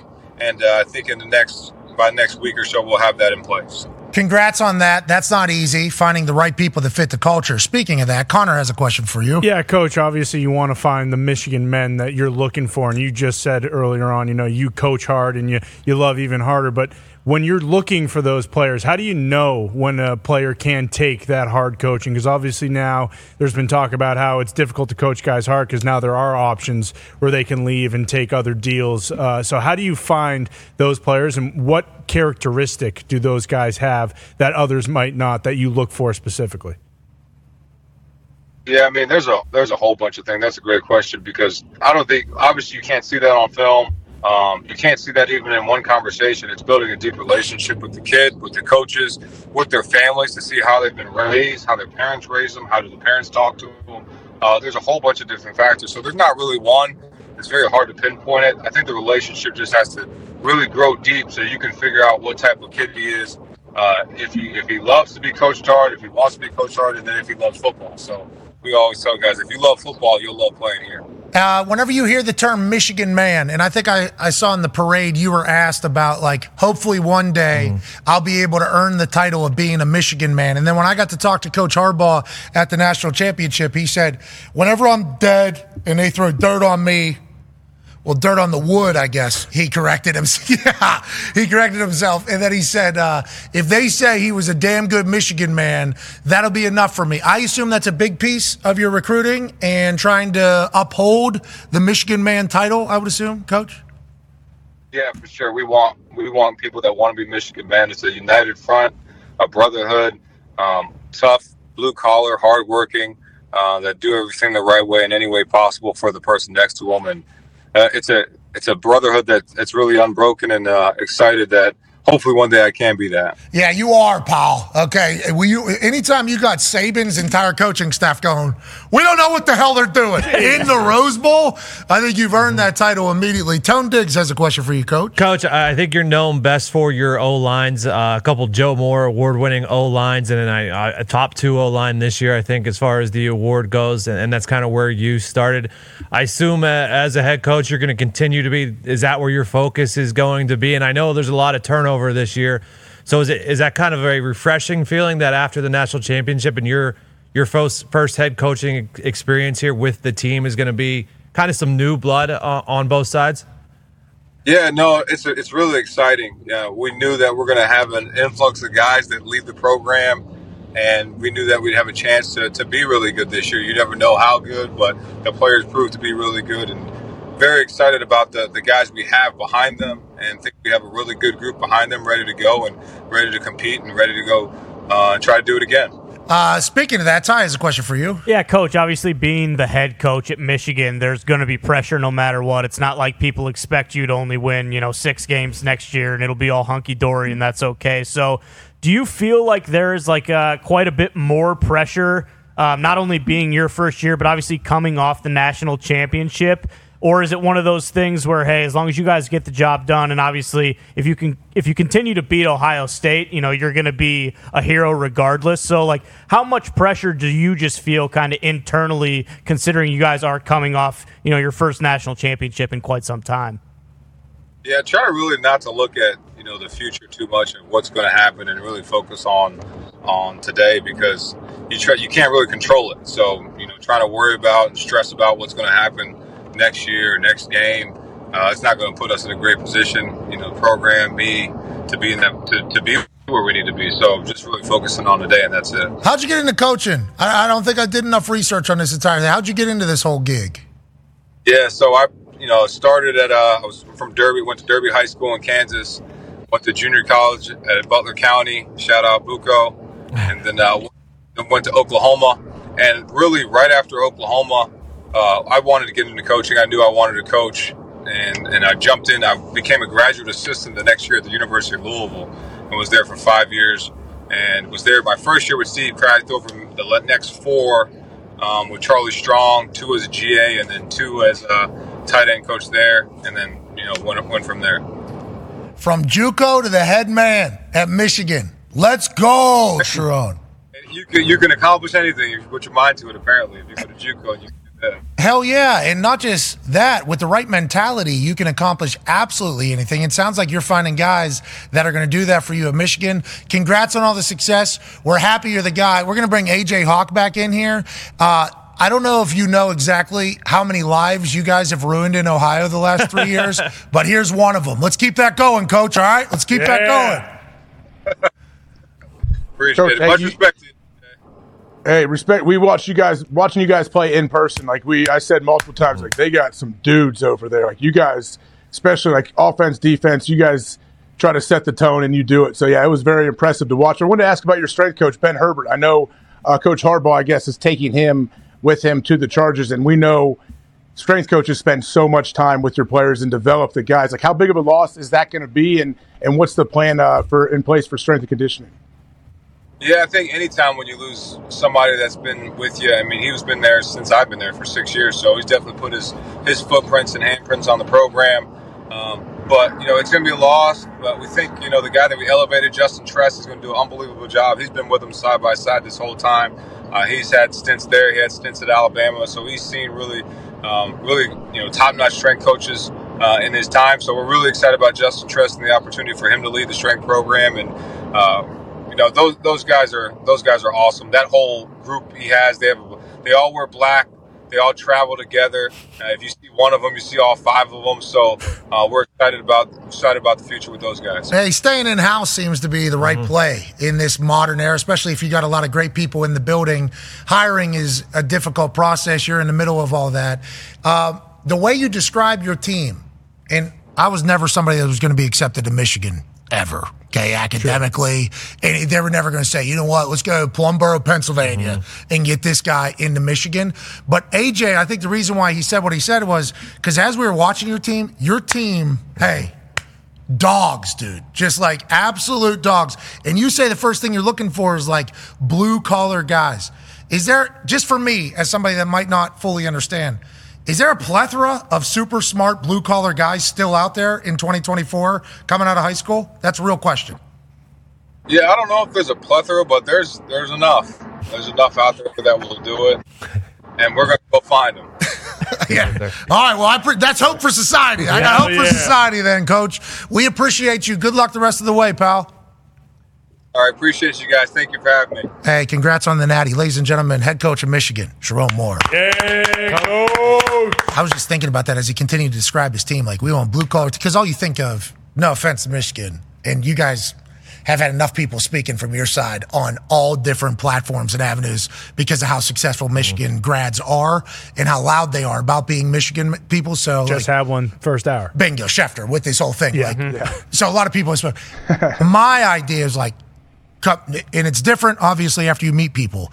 But without knowing anybody from Michigan, I'm like, yuppies, okay, uh, soft, uh, nepotism, handed everything. Uh, yeah, they might be smart, cool. You can read a book, good. You're a puppet to other people's words, sweet. But that is kind of my thoughts on what Michigan was. And then I we go up there to like do college game day, and I get a chance to meet the people. I'm like. These people are actually pretty cool. I, I, uh, these are actually pretty nice people. Nice place. I, I did not expect these people to be as nice as uh, they are. And then you watch their football team, and it's like Yeah. they're there to fight you. Oh, yeah. And it's like that was not my preconceived notion at all. So I apologize for that potentially being how I viewed it. But I don't think I'm the only person that kind of viewed Michigan that way. And what Harbaugh, Sherrone Moore, and that entire staff has done, I think, is represent how the school actually is, which is like, hey, we're a hardworking, this is a hardworking place. Yeah, we might be incredibly intelligent, but we get after it. And obviously they've reaped the benefits of it, uh, beating Ohio State three straight years. Yeah. Whoa. Yeah, yeah, and winning a national championship. In Columbus? AJ, they, they're like, I, I'm not going to say it. I'm not going to say it. What? You might as well. Well, everything that we thought about the well, the Ohio State team is The old teams. you know, like what I would have thought of like Ohio State, just my preconceived notion, is what that Michigan team was. Like super disciplined, very creative, physical football team. In the big moments, they showed up. It was like everything about their team took on an image, and he said it like blue collar. Like I did not expect that out of it. I love it. And they're hiring from within. It's like, we're going to keep this thing around there. Much different Michigan than what I thought it was before I knew anything about anything, AJ. Yeah, and it also feels like this this team, at least that we got to watch this year in person, they were like developed there. A lot of them were developed Mm-hmm. Michigan. They came in, they we had, they had a lot of guys with experience playing.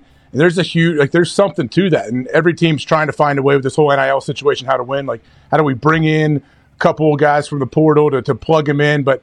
I don't know. Like, there's all different ways to go about how you do it. But if you could build from within and kind of develop your dudes and go undefeated and win the national championship, I think that's the model I would like to do. Yeah, I think we should all be trying to find that oh, if we're not. But like the pride in Michigan, you know? Yes. Like some places have that, like the pride, but it feels like that is something that's disappearing in a lot of places because of the amount of contracts and money that's available in a lot of different schools. And I don't blame anybody for taking however they're getting changed, life changing money at a very young age, not only for themselves, their family, and everything.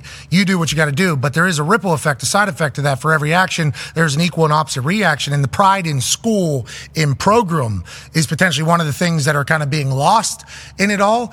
Like, we didn't hear when Alabama, Nick Saban retires and it's open, it's like, all we heard about is gone, gone, gone, gone, gone. Yep. Like the Michigan guys, even the guys that didn't play and were like waiting for their time to play, they're like, Michigan's, we got pride in Michigan. This goes back to kind of what Bama was whenever they didn't make the college football playoff. They were playing in Cotton Bowl, maybe? Kansas State. Uh, yeah, something like that. it, yeah. And number one overall pick played. Mm-hmm. Why? Because Alabama. Number three overall pick played. Why? Because Alabama. It's like pride in school. And if you can find that and develop that, that's going to win every time in the end, I do believe. Absolutely, that was that was their identity. You know, having a nephew that played, uh, you know, for Jim and Greg Mattison coached him, recruited him. They've got the very best in everything. When I was out in 2018, I went to one of his home games. They were playing Penn State at, at home there, and everything that I saw was just the best of the best. The facilities, the coaches, the way they fed them, the way they, uh, AJ's point, the way they developed them, academics. Like guys don't miss class. They don't miss. They don't miss study hall. They they just don't do that. And they they're going to take a young kid. They're going to go in home and they're going to tell them X, Y, and Z, and then they're going to follow through with it. And the ultimate thing is he's going to get coached like everybody wants to go to the next level, right? They want to go to the NFL. They're going to get them there, and they're also, by the way, you're going to get a degree. You're going to you're going to be what's that? Michigan connections. Oh, and then the connections are like Yeah. A lot of sick. Everywhere. Like sick. Yeah. If you play mm-hmm. there and do well there, like JJ mm-hmm. McCarthy, okay, people are saying he's going to the NFL, he's going to be a first round draft pick. Cool. I hope he does. Seems to be a winner. Yes. Okay. Always has been. I think his record, high school and college, is the guy does win. But if he was not to, like something happens, can't throw a football Gets anymore, hurt. something Fine. happens Yeah. there. It's like JJ McCarthy good for what he did Mhm. at Michigan forever. And those types of things are added benefits. So if you're recruiting people to become Michigan men, then whenever the transfer portal or the NIL and everything, that all of a sudden isn't even a part of the conversation anymore because the main reason you're coming, and obviously there's money, but you wanted to do this. This is what we were here for. And you're going to lose people and it's not going to work for everybody, but they seemingly have a machine built now. Yeah. And uh, with the transfer and uh, passing of the torch to Sherrone, uh, which uh, passing a baton, which I think is how Harbaugh actually described it, they've seemingly done it seamlessly. And congrats to them. And boy, it sucks for Ohio State. Yep. You know, and boy, it sucks for the team down south. And I think that's why you see Ryan Day and the boys. 13 million in there. We got to stop the bleeding here against a machine that's come up north. Is that how you're seeing it? Is that how you're seeing it as well? Uh, no, I mean I don't see anything of whatever they're doing. I don't know. Like, yeah, Ohio State's got to beat them, no matter what you have to do. But now Ohio State, it feels like they finally jumped into the NIL game like some other schools are. That's what they're doing. All in. Yeah, but what we're saying is, I do believe it's mostly because the Michigan success has really. Well, you got to win. Yeah, you got to. You could go undefeated if you lose to Michigan every year. It doesn't matter. You're out of there. I do appreciate Not that the anymore. Not Ohio. St- uh, the Ohio State Buckeye fans um, tweeting to me and others. Go look up the overall record Harbaugh has against Ohio State, please. Okay, Yay. There's another Michigan coach that leaves Michigan a loser against Ohio State. I'm like, if that's how you're selling it to yourself, if that's uh, a, if that's how you view it, Good on you. Okay, I appreciate that. I like the optimism and the love for Ohio State, but that fans' love for Ohio State is seemingly the love that the, all the players in Michigan's locker room have for Michigan and leading the way. And you think about Hutch. I mean, you think about Hutch. Oh, yeah. he was like the face of it. Blue collar, but Michigan Pro- guy. pro- He's like that proceptors. perfect person for that. I yeah, feel like. and he's huge. Yeah, Yes. massive. Yeah. And he's very fashionable. Of course. We know that about Hutch. Yeah, it's, it's hard to get blue collar and fashion normally in the same. George Kittle's pulling it off. Yeah. Mm-hmm. Kelce. Kelce. Travis Kelce. Yeah. I didn't know George was fashion. Hey, after our conversation yesterday with Travis Kelce, I think a lot more positive reaction than I thought there was going to be. Now, granted, when Schefter rips our video and posts it uh, on his own thing, when he Sure. could just tweet the same exact video. Thank you. When he does that, and Connor was not happy, and Gumpy certainly threw his phone at one point whenever he saw it take place. Shefty, come on. Pow. Pow. Why- it's the exact same clip. I don't Great understand. But, But, well, but I mean- like Schefter's followers are all NFL people looking for information. So it was actually nice to kind of go into his and see the reaction. There's people that hate Patrick and Travis. Yes. Like certainly oh, people that hate that. But I think a lot more people, like I think were reminded, like Travis Kelce is just an Ohio, you know what I mean? Mm-hmm. Like he is a football guy at the end of the feels like he's still himself, doesn't he? Like that's what you, in the face of all this, it could be easy for him to try to be all corporate and buttoned up and not try to mess anything up. But he feels like, yeah, watch him and his brother, watch him on here. He's just he's the same Travis. And I can't say this enough just because we've seen it with not only us, but with a lot of people. A lot of easy money for him to potentially grab too if he just wants to act like a Yeah. You know? Oh yeah. If he just wants Sell a if he just wants to just do this, like the amount of money that he could potentially profit from everything that's happening right now, and he's still he's saying we were going to run out there and get a 15 yarder on Justin Tucker. Like that's not like the perfect human image that he could easily just try to. Like I appreciate that, and uh, I'm very thankful he took time to join us. It was on uh, today's show this morning. Uh, that's cool. Yeah, we're on today's show. Katie Kerr. We've been on there a few times. Nice. Mm-hmm. Sweet. We've been on there. Uh, this one was for good news. Katie yeah, this Couric one's a on little, there? little more positive. What's that, pal? Who's on there? Katie Couric. She's on the Today Thought Show. so. Mm, Hoda Kotb. 1998. Yeah, certainly. Oh, she's old generation. Hoda What were you guys uh, on there for? It's not Katie Couric. Well, it's this time. No, it's not. This time you're talking about, or the that was previous the- like four What about times? last time? What about previous Tra- times? Previous as well. Yeah, not a lot. We don't want was. Uh, it wasn't. Uh, AJ's lighter. I there was think. actually uh, Kaylee Hartung. You know, she covers the Amazon Prime, and uh, she's in the sports world. I think the last couple times that we've been mentioned on that show, she has had to go to bat for like our program. Mm-hmm. So we appreciate her doing. That. Love that. you, Kaylee. Thank you for doing that because I think they were like, so this show. What is this? Who are these guys? yeah, exactly.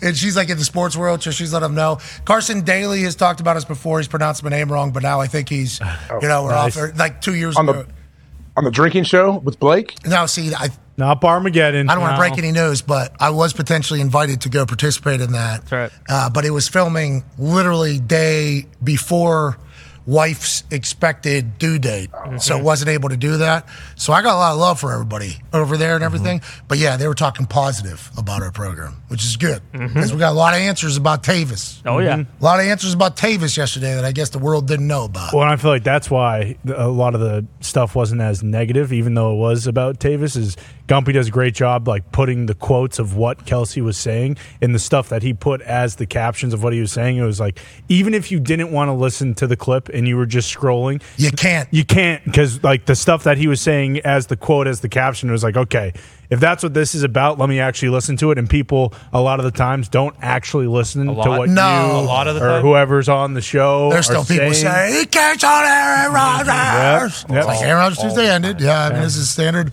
operating procedure. The football ended, and there's still people that view that, especially after yesterday's conversation with Travis. You talked Tom Brady, Travis Kelce, huh? Okay, Mr. Uh, Pfizer. uh, Look at you guys. Wow, look at this guy. Selling out for the same, mask. Same exact thing as This every a single football year. program? You don't know. Oh, This one? Chuck. Right? We Chuck. talked. We talked to football. We Chuck. talked football players. We do a lot of stuff. He was awesome yesterday. Travis. Yeah. Do you know him? a- do you know him well? no, he was. That was a great interview. He's he's he talked about being a fountain. Yeah, your socks are sweet. full. I have not seen your socks. They're just making a Oh, neat. look at you. Those are fun. Yeah, those are neat. fun, grandpa Fun. That's fun. Those are fun socks, Chuck. who got you those bear You know, when I woke up yesterday before I started to travel, and I was thinking about, you know, I was watching Travis and, you know, not half full, this all the way full. Yeah. I wanted to come in there as full as I could. You did? Because I've got an attitude of gratitude. Hell and yeah. I'm Hell yeah. appreciative Nice. for you Rock guys up. and today. Yeah. and Got what us we lunch, have, right? bought And you lunch. mentioned Yeah. like you can like I used to have some players like, did you wake up this morning with just the idea that you're going to come in here and try to make my life and everybody else's life miserable in this building? Is that, is that the the idea? energy vampires that Saban always talks about. Yeah. there was dudes that that was their mission. How can I ruin Chuck's today? was that Orlovsky was that Dan Orlovsky he never coached no. that. huh? Never Ah, coached Big Dan. The woe is me guys, like the bitter guys. that woe Oh, is me. There's a, the, the, I have that's it so very. bad. everyone knows a couple of them. Well, and also they're normally the people who are the most lucky too. Like, hey, if you were to really start looking at your situation and everything, you're actually the most lucky person mm-hmm. out of all the people. And now we're dealing with your bullshit more than all the people. You can start really singling in on, oh, if we want to get better, who do we potentially? Oh, there. We all feel this? Yeah. Okay. I thought so. Yeah. And it's very obvious. Now, if you have a team that's filled with those, you're going to suck. Mm-hmm. That's just how it's going to be. And, and it's hard to point out the ones.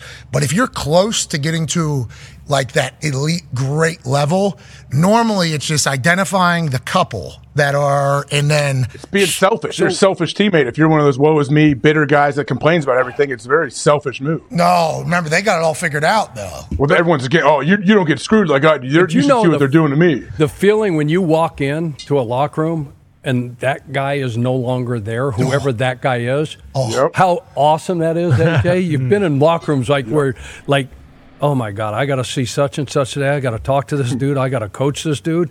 And then all of a sudden he's out. Oh, oh man. Yeah, what's it like as a oh, I coach? can't wait Chuck? to get I, I couldn't even imagine you guys. Yeah. the players as a are teammate, it's one thing, but yeah, like as a No, coach, it's- how do you handle that, miserable Chuck? 'Cause you have to be a professional. It's like in college, like Saban talks about the energy vampires. You spend 90% of your time on 10% of the population. Those few guys that are all the list guys didn't go to study hall, don't practice well, doesn't study, Right. doesn't watch his iPad. Right. He's a bad teammate. He's miserable. He didn't pick up after himself. And he's just, yeah. And when those guys get like, oh, Oh. I you bet. walk in, you, Chuck's showing up at work uh, 20, 25 minutes early. Yeah. All right, yeah, we're going in here. Floating. Yeah, I could, it's it's not just you guys. The players feel the same way. Even the people that are potentially like in the same group as that player or know the same player, they all know that boy, this whole building got better. So what we're trying to tell people is don't be that person. Nope. Right, AJ? Isn't that what we're trying to It's a say? choice. Chuck said it's a choice, right? You got to make that choice, and you walk into that facility every day like, no, this is. I'm lucky to be here. I'm going to be not only am I going to be a positive influence, I'm going to hopefully make people around me happy to be here as well. Hey, we're lucky to be alive. Hell yeah. Yeah. Hell yeah. I mean, Aliens could kill you tomorrow. You never know. You should be excited today. Anybody No. could kill you tomorrow. Yeah, you're Not right. just aliens. There's a lot of Bill- ways to die. Yeah, but these are negative. Remember, we can befriend an alien tomorrow. Yeah. Right. We Okay. could not True, die true. tomorrow. karma is real, right? Yes. When you give back, like just Travis, hey, Cole, give back, serve others. I mean, do do good in this world. Why is my life so good? Why is it Why getting are better? things? Why are things so good? Why are things look? Why didn't I, I caught that pass? And it doesn't have to You be know, money or that financial kid. stuff. No, no. It's just like energy almost. And there's a documentary on Netflix, and I assume whoever did all the research is a doofus that we shouldn't listen to. Sure. And their opinion means nothing. But there's like some scientific thing Oh, yeah. that if you put positive vibes into the universe, Mm-hmm. there's positive vibes coming back. Now, show me the data. Yeah. Of course. Yeah. You know, But not going to be able to do that. Analytics. Hey, hippie, take it easy. There, obviously, that whole thing. But I'm, I'm a firm believer in it. Always have been. And uh, every once in a while, you got to tell somebody to go F themselves. Yeah. But overall, let's enjoy the hell out of the day. Speaking of enjoying the hell out of the day, the quarterback for Alabama, as we stick in the college football world, uh, was giving a speech at his camp, I believe, down in Alabama. And obviously, a big topic of conversation for Alabama and Jalen is the retiring of Nick Saban. Listen to this promo he cuts, and then I think it'll settle in even more why everybody seems to love that guy. And I assume Kalen DeBoer is pumped that he's still leading the program. Yeah, so I miss Coach Saban. 100%. I do miss Coach Saban. But he, he, was, a, he was a big reason why I came to Alabama. Um, but to see him go is going to be tough on us. But we have to realize that Coach Saban is 28 years from being 100 years old. So, so we got to let him. We got to let him retire. Okay, so Retire in peace. you know, like this guy, 28 years away from being 100 years old. You know, maybe we talk about it. Love the mindset. That's the leader down there. And he's the guy who's going to decide whether or not they're able to continue to go or not, seemingly. Yeah, I love where he's at right now because it was just the beginning of the season, right? Yeah. You talk about a difference in mindset and positivity. Like, like he starts, he gets benched, right? Nobody knows what his future is going to look like, right? The other two don't play well. He goes back in, gets another opportunity, realizes, okay, I need to take advantage of it, and look at what he's done for himself in that program. I, everybody loves him. You talk about being an energy giver Yes, exactly. and a fountain. Oh, yeah, smile. Saban's been saying that since the beginning. Yeah, he- mm-hmm. he's like the most important player in, in possibly Alabama's history going forward because of what he has the capability to do. Like he's the one that has to be the glue. Like you guys talk about the locker room. Like that guy is your locker room right there, and he's also your team. Like team goes as Jalen Milrow goes, and the fact that he stayed and that's what makes the Isaiah Bond stuff so weird. Is that like, hey. Of course, like new coach coming in has had a lot of success on offense, and you know the Washington, you know stats of the three receivers having 100 yards averaging per game, and you know he's going to be the wide receiver. Like that's what doesn't make any sense to me because if your leader, your guy, I mean, I don't think I've ever seen Milrow without a smile on his face, even when he got benched. And that guy's staying. Like, why would some of the other guys leave? Doesn't really make sense to me. has but to be business moves. Yeah. There has to be getting paid. And I think Texas paid him. Oh, I, I assume And a yours, million. yours is there, and and if not yours, All over the place. Archie. We don't know what's going on. But still, like in Alabama, I, I think there was a lot of decisions and conversations being had before people knew exactly who Kalen DeBoer was. I think, like for instance, yesterday down at the Senior Bowl, there was a video that was shared uh, burying Kalen DeBoer because people were like, "Oh, look at Kalen DeBoer. Michael Penix doesn't even want anything from this angle." He goes, "Oh, look at Penix swat him off," and the, the internet was cooking Kalen DeBoer, Killing him. absolutely cooking him. Like this guy loses Isaiah Bond, Caleb Downs. He's he's now he's supposed to be the guy that goes in there because he's Sioux Falls. Look at his dipshit. Pretty much, that's like everything everybody's saying about Kalen DeBoer, who just led the Washington Huskies to the national championship in his second year. Nobody really gave him any respect. And then we see the alternate angle, and it's like. Uh, no, he was getting out of the way so the guy could get a picture just with the other coach, and then he was welcomed back completely. It's like Kalen DeBoer has had to go through it right now. Yeah. He is going through it all, and it's going to happen whenever you're following Nick Saban. But I have firm belief, especially if Jalen Milrow sticks around and continues to grow, Mm-hmm. like and continues to play mm-hmm. the way he is. Kalen Boer's going to have success. Oh yeah, yeah. That is just 100%. a matter of fact. And Sherrone Moore, after talking to him, getting to learn more mm-hmm. about him, he's going to have massive success in Michigan. So congrats to two blue chip programs mm-hmm. getting it right. Speaking of blue chip programs, let's go to the NFL. New DC in Green Bay, AJ. You're only the all time leading tackler for the Green Bay Packers. I assume whenever you're watching Green Bay Packers games, you're watching it through the eyes of a middle linebacker and through the linebacking corps. Joe Barry, obviously a person of uh, conversation on this particular program because Ty Schmidt was done with his shit all year, even though they put their best two games on tape, the last two games of the season. How do you feel about the hire of Hafley out of Boston College? And what do you think this means for the Packers team going forward?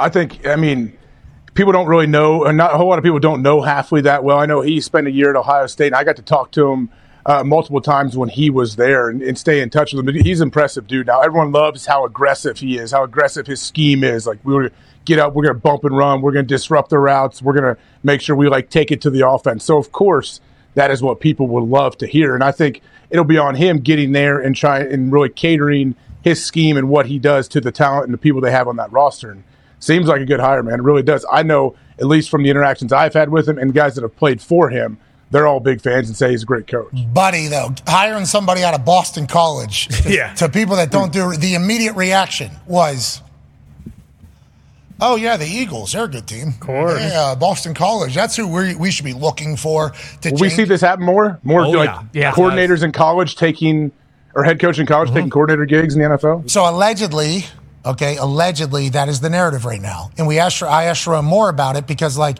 the old guard of college football or even maybe some of the newer guard of college football who are getting these opportunities or had these opportunities are realizing what the world is and what the reality of the situation is.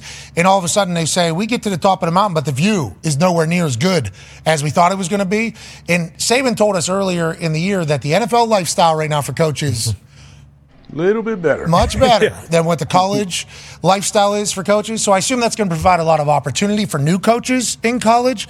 But I think they should try to stop the bleeding a little bit to maybe make it a little bit more appetizing to remain in college Well, football. well, think about it. I mean, he he coaches and recruits his dick off, okay, to to develop these players and get these players into his program.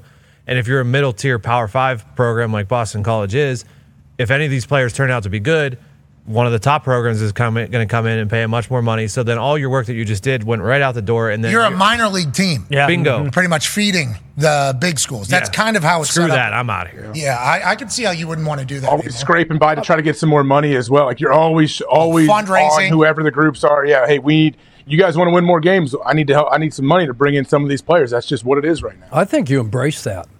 Well, you would have to. You, I mean, you, if you- you have to embrace that because if you can go Most get schools a can't few, get the you- money. if you can go get a few of those dudes and develop them, and then somebody comes and gives them a million dollars to go to Alabama, to go to Georgia, okay, I'm good with that. I just go get the other dude out of the pl- you know That portal. becomes your It's recruiting free- That's how I'm going to do it.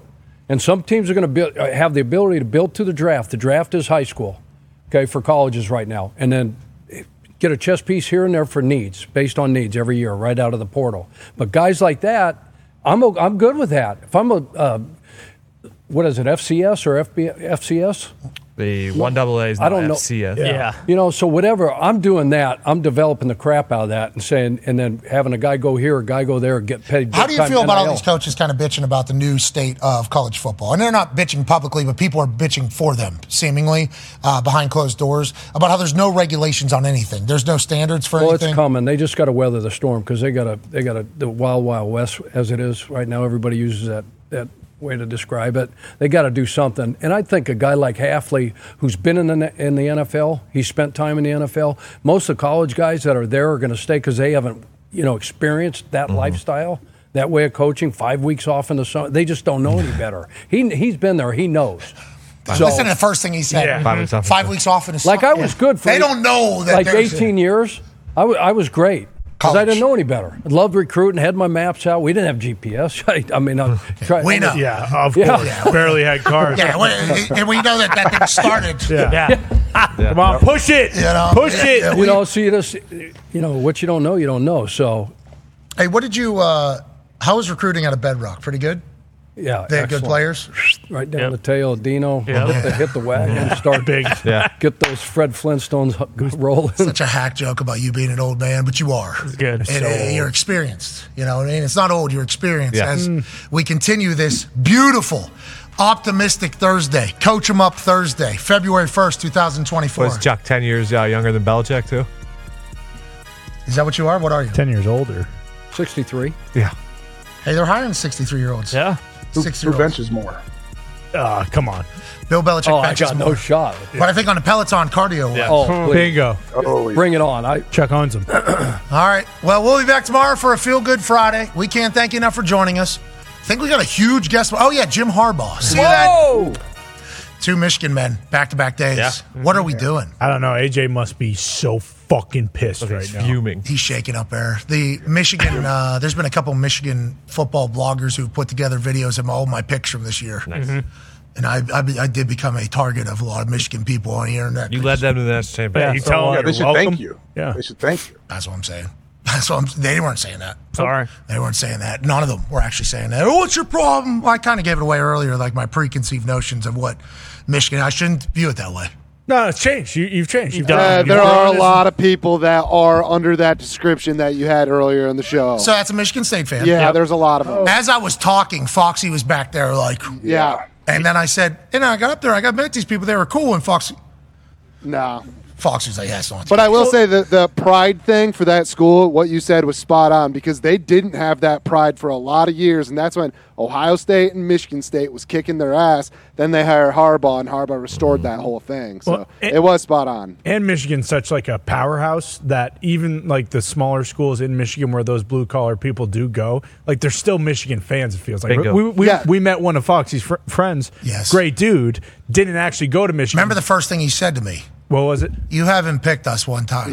Oh yeah, that's right. That's the first. He was holding a drink. Yep. I assume it wasn't the first he had that day. No, no, no, Now, no. he's friends with Foxy. Uh, you know, f- we know anything about that. Foxy's family attracts booze bags, Of course, Big But time. yeah, he he's makes them. I literally showed up. I shake his hand. He has a Michigan thing on, and Fox's like, "This is my buddy." Blah blah blah.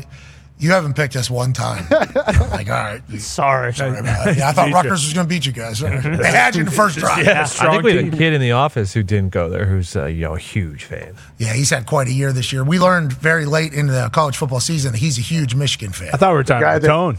Yeah. It was grinding on Thamel.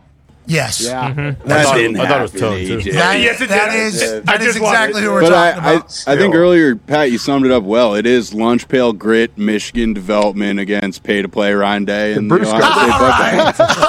Guy's the worst. All I mean, most of their O linemen are, were transfers in, but Bruce got pretty boozed up uh, after the national championship and won over to old Buckeye Pete. And, uh, Yeah, should I send it in? Because I, I just watched it last Oh, night. no. It's my No. favorite video. we don't need to watch from that lobby. Okay. I mean, What are you doing, Bruce? Doubling down.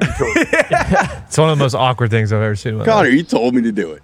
That's not. You said should I? And I said No, yeah. no, it was was your up, baby, baby. idea. It's like AAA. It was your idea. Hey, Cla- should I go classic over- Michigan You're man right, yeah. blaming someone else. Should I go over there No, with that's you? not Michigan man. That, well, that, No, no. that, that one is.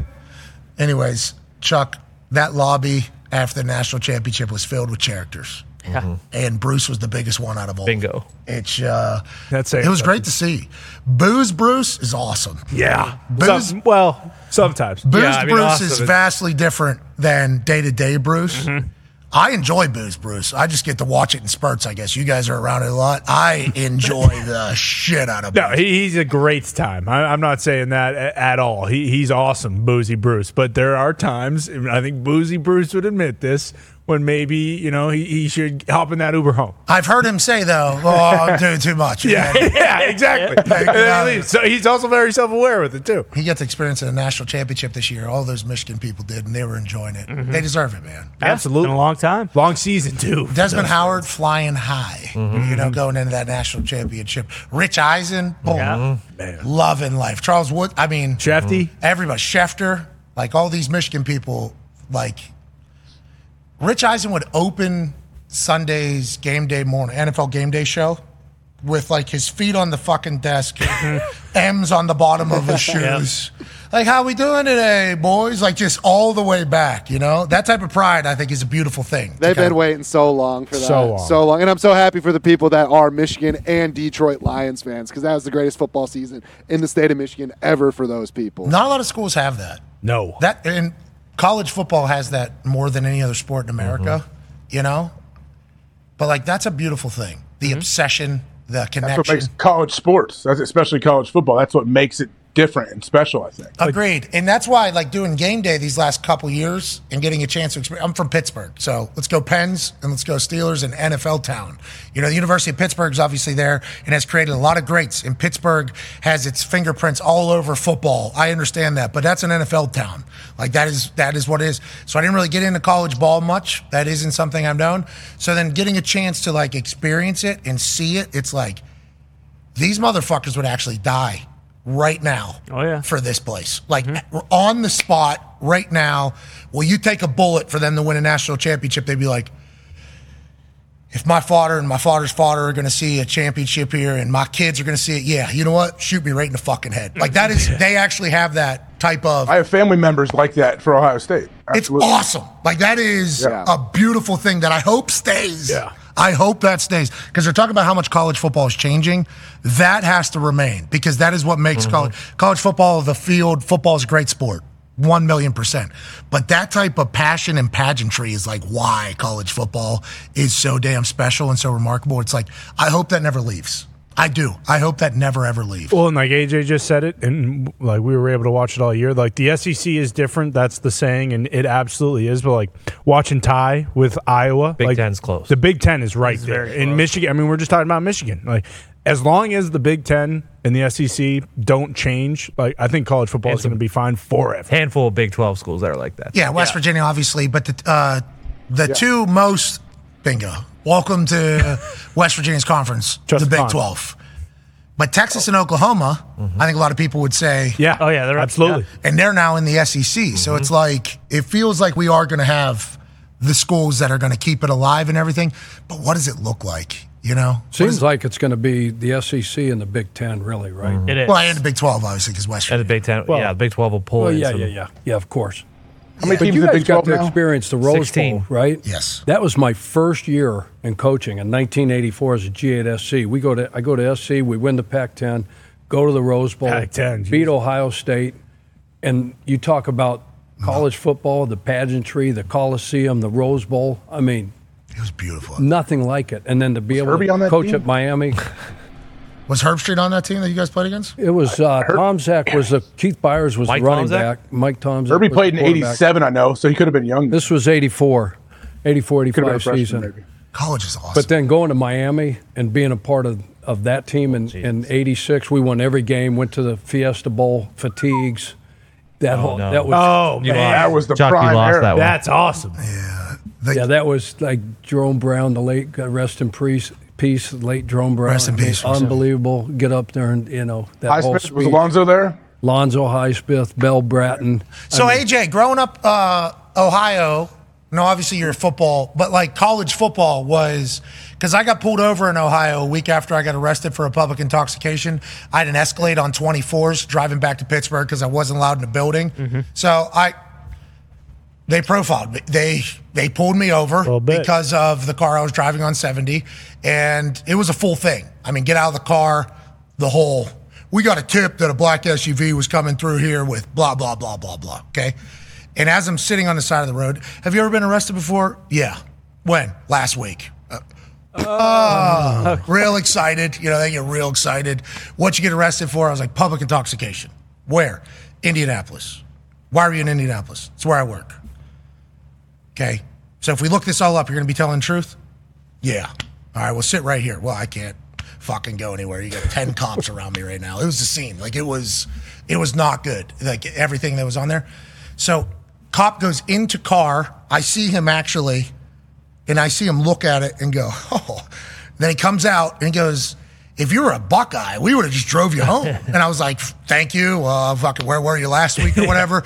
and then they immediately like, do you want us to get you to the county to make up for lost time here? I'm like, I would just like you to leave me the fuck alone. If, that, if that's okay as I get back on the road. But it like, in that moment there with those cops, it was like, if you were a Buckeye, like that's how they view it. In Pittsburgh, now I'm not saying any Steelers have ever got off, but it would be like if you were a Steeler, like potentially back in the day, what happened in Ohio? It's bu- it's college ball, right? That that is kind of what you're definitely college ball. I mean, Joe Burrow has done a lot for the Cincinnati Bengals, and obviously the Browns as well are better. So, but yeah, it's Ohio State is the one. There, we always heard stories about that, where oh, back like in the the '70s, guys would get get in a fight on High Street or whatever, and the cops would take two or three of the players and drive them to Woody Hayes' house and wake Woody up, and then Woody would make them run for 15 straight hours, but they wouldn't get arrested. Yeah, hey, Woody will punch them worse than we would. Yeah. Let's go throw That's rocks. old school. It's like a movie. Yeah. Let's go throw. ro- It's not like that anywhere anymore. But just them saying that made me be like, oh, Ohio is. It's just Buckeyes. Football. That is what it is. Even though there is NFL teams, obviously. Yeah. And they're pulling for the NFL teams to do well. At the end of the day, if you're born in Ohio, it's Buckeyes. Like in the South, if you're born into an Auburn family, like mm-hmm. you're War Eagle for the rest of your life, that's beautiful.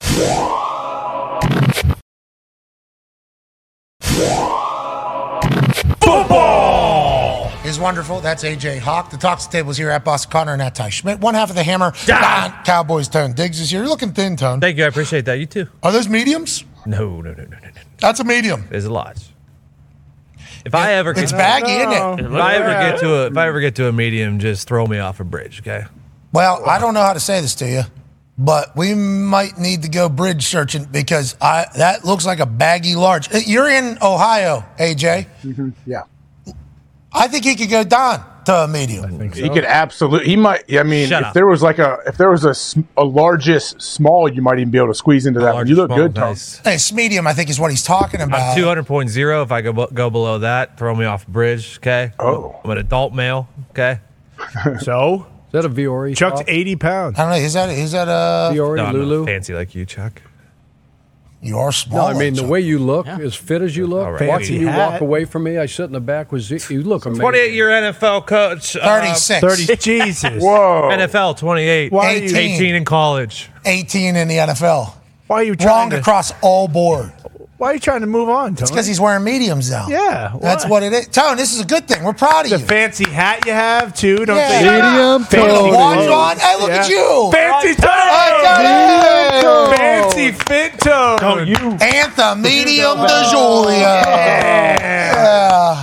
Oh, no. Size down to Julio. Oh, I'm backed into a corner. I'm going to start lashing out when I, I don't want this. Yeah, well, we are not putting you in a corner. We're putting you on a pedestal. Amen. Oh, I don't Yes, want to be there. Nobody should be there. Proud of you, Tone. Hey, Love no. you, Tony. Compliments, Tony. Look Be positive. Love you, go, Tone. Let's Tony. Tony. Tony. Tony. Tony. Tony. Tony. Look at you, Tony. Tony. Yeah. Hey, Tony. Tony. Tony. Tony Diggs Thursday. I almost messed up. I didn't do it though. So. Yeah, he wants to say something about me. I can No, no, not you. Oh, Oh, yeah, yeah. Good call. Good call. Good What? call. I don't. I don't know. Well, he was going to deflect to something. He does have a trump card in the back pocket. do. Oh, play it. That Play would it. certainly put us all in an interesting spot, Play especially because on this particular date, we will visit it later for sure. Uh, 36 years as a football coach, 18 in college, 18 in the NFL. Chuck Burgoyne is here. Hey, go. Chuck, we talked about you previewing uh, the Super Bowl coming up here, and uh, I think what everybody would love to hear from a man who was such a defensive talent, defense coordinator, became a head coach because of how long and how great you were on the defensive side of the ball. And when we talk about these two teams, we're talking about two stud defenses. Have to have a championship defense to obviously win it all. This Chiefs team will start there with Spags. Have they been doing anything different this year than they have in years past? How long have they been this dominant? And what do you think the keys are for Spags to get a win over this machine like offense that the Niners have? Yeah, Spags has been doing it at a high, high level for a long, long time. I mean, he won Super Bowls in, in New York, right? The Giants. That's a long as time ago, yeah. 2007? As a DC, the plan that he put together uh, versus the Ravens last week, like if you really stop and dissect that thing, Orlovsky said he called the game like an offensive coordinator, if you remember, right? He had all these different. So he, he used base defense, he used sub defense, he used dime defense. He had a three-two package. So he gave them a bunch of looks, and he what he's known for is like double mug stuff. Both backers walked up in the A gaps, two three techniques, two wide ends, and then a lot of zone pressures. Did none of that. So I expect something totally different out of Spags versus the versus the 49ers come come Super Bowl Sunday. How do they stop this 49ers team? You know, because like uh, they're so like they just feel like a machine, right? And when they turn on, they turn on. Now against Packers, they were off. Yeah, it was very wet. Then again against the Lions, it seemed like they weren't going to be able to get going, and then they turn it on and they're unstoppable. What does Spags need to do to get a dub over the Niners D? First and or foremost, Niners offense. Sorry. CMC. It all starts with him. You gotta, you gotta. You're not to shut him down totally, but you got to limit him.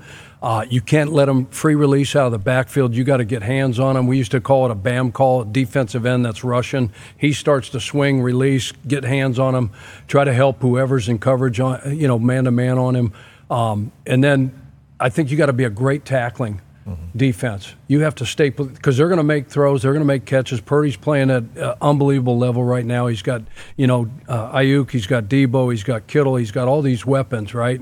They're going to make plays, but you got to limit the explosives, the run after catch, the yards after contact. All those kind of things. Make them go the long, hard way, and then through the playoffs and in the regular season, they're top three in red zone offense, the 49ers are. So they're going to have to play really good in the red zone. You're going to have to try to force field goals, eliminate TDs, force field goals down there. Um, it, it's it's going to be a heck, heck of a challenge. So what is Spags doing? Spags already has everything in that they already need. They're just picking and choosing what they think is best fit for the Niners here. He's got a plethora of defense. So you do self scout. You go back and say, okay, what have we not shown in recent weeks? Super Bowl is different because you got more time as a coach. You're going to go evaluate the whole season everywhere. You're going to look at any. He's faced this type of West Coast offense. He's faced Shanahan's offense. What did he do in the past? What do we anticipate? You got a lot of time, so you don't want to give him too much because you have extra time because you don't want to ankle weight the players. You don't want to bog them down. You want them to play fast. You don't want them out there thinking. But he'll he'll. He, the thing he he's got playmakers at all three levels. He talked about last week after mm-hmm. last week's game the football intelligence of his defensive guys. He said usually have one or two guys like are really really bright. You got a guy like AJ wears the green dot, makes all the calls, identifies, you know those type. He's got them. He's got a defense full of those guys. You don't see guys running wide open. You don't see blitz patterns where you got two guys in the same gap. You don't have contain. You got freebie over here, and then we, we don't have a guy. Oh, by the way, you know, putting an edge on the other side of the opposite of the pressure. So he's got high IQ. He's got players that love ball. He's got players that can think, they can communicate. They're going to be on the same page. Right. This week they'll put the stuff in because once you get to the venue, it's just like detail and fine tuning. There's so much stuff going on at the Super Bowl. So whenever you think about like um, Spags in the success that he's had, and he talks about the football IQ, I think D-Butt said because the way he described it is normally every team has one guy who doesn't know. I think is the way he said. Debo was like normally it's like four to five, six different guys. Would you put that as a priority over potential? Like if a guy runs four three, no idea. Four four knows everything. Like why do you think Veach has been able to find guys at seemingly every position with a high football IQ and not sacrifice any like skill seemingly? That why doesn't everybody just do that? Why didn't everybody just do that, Chuck? Why don't the Colts do that? Do we do Well, that? yeah. What? we, know, we know why the Colts don't do it. They haven't even paid. Why does everybody just get smart players though? I, I think everybody's goal is to go find guys with high football IQs. They just happened to do it this year with the Kansas City Chiefs defense. I think there's been continuity. I know they got some young guys. They've got some old guys. They've hit on. I think Tranquill was uh, a free free agent, right? Mhm. Been there one up, year, yep. so he he fit right in. And you you talk to these guys, you evaluate them, you watch their tape, and you see their skill set, and then you sit down and you talk ball. You have a conversation with them, and figure out, okay, yeah, this guy this guy gets ball. He kn- he knows what's going on. He'll be perfect in our system. He knows why, and obviously 90 there tore his ACL mm-hmm. later in this game, which is a damn shame. And I think everybody sang his praises afterwards, so that's not good for the Spags defense. But we assume with the way they built up that defense, somebody else will come in and make some big plays for them. It's a beautiful thing. They've become the most well-rounded they've been since the start of this entire dynasty. Yeah, for Spags, do you think he goes back to Ravens Niners and he's like, all right, this was probably mm. the most successful a defense was against the complete Niners offense? Like, is that exactly is that right where he goes to right away, or is he first look at like how they match up on defense with the Niners offense? I think there's certain parts of it. As a base defense, he's an overfront. He's not a three-four like Macdonald and the Ravens are. So on Overfront means so you got four down, three linebackers, which they play with. If you're in 21 or 12 personnel, uh, which 49ers are going to be in, you can play your base defense. Um, Does that sub help them because they can just be in? No, he can see what was effective and what where I think what they get more is like the pressure stuff because Macdonald will go to out of the three four versus eleven personnel, one back, one tight end, three wides. Mhm. You're going to get in, everybody's pretty much four down, especially on first and second and run situations versus eleven. But then third down, he's going to say, okay, they ran some double mug stuff. They ran some zone pressures. They they showed here try to get the mic point going one way, right? Okay, it's coming from over here. Oh, no, it's not. Spin the safety back this way. Bring the pressure here. Try to get a free runner. Try to, because Purdy again, he's obviously can process. He can he can see. He can he, he can pick things out. Try to check his oil. See if he can pick up some of these pressures. See Oh. if they have a side on. See if they oh, have a hot oh, on. Oh, easy. Oh, just saying if he's you know full or not. Yeah. Okay. That's what he's checking all. All right. Do you, agree with Peyton? Do you think Peyton said he thought it was going to be a very high scoring game? Do you think that's the case? Everybody's moved the ball in the Niners. They've got to. They've got to. They've moved the ball. They've given up. I mean, so let's talk about the Niners. I mean, they had 148 yards. Detroit had 148 yards on 21 rushes in the first half of that game. They came out in the, in the third quarter after they went down and got a field goal. They started running with Montgomery. They had five, they had seven, they had eight. They got they get to a fourth down. They have a drop. They don't get it. They don't convert, and the rest is history. But they they've run the ball. Green Bay moved the ball up and down. So what do you the think the. Niners defense has to do here against the Kansas City Chiefs? Obviously, you would say all eyes on Travis Kelce. Absolutely. But you're saying you the better. run game- It's got to start with the run. You always go and say stop the run. Why is theirs not been But able you- to? What's Because they have all the dogs everywhere. Mm-hmm. Who's that? Who's the defense? Niners run D, and is it too much because you know they have the D linemen who love getting after the quarterback? A lot of it's a lot of 49ers fans coming after Chase Young a lot lately. Oh, boy. a lot. Killed. He's Yeah, getting, like, be disciplined. you there- have to be a couple cons- you have to be have consistent with your technique and you have to be consistent with your effort. And You can find spots on tape where he's not. So interior guys, Hargrave and Armstead, it's like hit it and get it. They're penetrating. They're they're getting up the field. Gus Bradley, like you think about uh, uh, Buckner and Stewart, what they do, they don't play technique. They they penetrate and they try to disrupt, and then let fast linebackers try to run everything down. That's what happens. And so when you have guys that penetrate, AJ played behind maybe guys that did this, but if you have guys that are just penetrating and you play a good zone team, like 49er, they're gonna they're gonna and Kansas they're gonna run zone schemes. We call it getting one hold or two hold. Remember last year during Coach Peace, we talked about getting two hold Oh, yeah. and three hold. Mm-hmm. Nobody likes to get mm. three hold. No, you know Some people, some people probably. Christ, Chuck. But like if I'm a if I'm like a three technique, and I'm, change the terminology. if I'm a three technique, with the outside shade of the guard, right? Okay. And I'm supposed to have the B gap in the run game. Okay. Well, if I just run up the field and I get cut off and I get cut out of that gap, and the linebacker's supposed to be in the in the A gap to that side, if I get cut out, there's a there's a there's a vertical inside run lane that's wide open. And so if you get cut out and then the guards, you don't command double teams. You know we uh, AQ always talks about 22 and 23 duo, right? Yep. Okay, four hands on the down lineman. Yeah. Okay, and four eyes on the linebackers. So they're doubling the shade, they're doubling the three technique, and then they're going to work up to the linebackers. Well, if you don't have to stay on those doubles because you got him two hold, a tackle cuts off the three technique, and he's in Warner's face, and he's in, You got in blockers at the next face. level. So you got blockers at the next level, and then it's Katie bar the door, and you're giving up. They're giving up 159 yards a game through the playoffs. And The Pacheco, and Pacheco, oh. with the way he's been playing, and Exactly. they've been feeding him twenty times a game too. It's like Andy Reid will stay seemingly committed to the run as well when other teams maybe haven't against his Niners. And you've seen people run crack toss, right, and have success on it. Most teams, those outside linebackers like Bosa and Chase Young, play with their hand in the dirt. So when they get down, right, and there's a blocker right here, Crack him with their the receiver. right here. So a, a, a 150 pound wide receiver just go, does this, and they pin them, and they're out of the play. Next thing you got, you got Trent Witt, you got all these mm-hmm. or these linemen, these offensive tackles for KC. They're running these truck plays, and they're big guys on those little corners, and you can't cut them linemen anymore. They don't ever see it.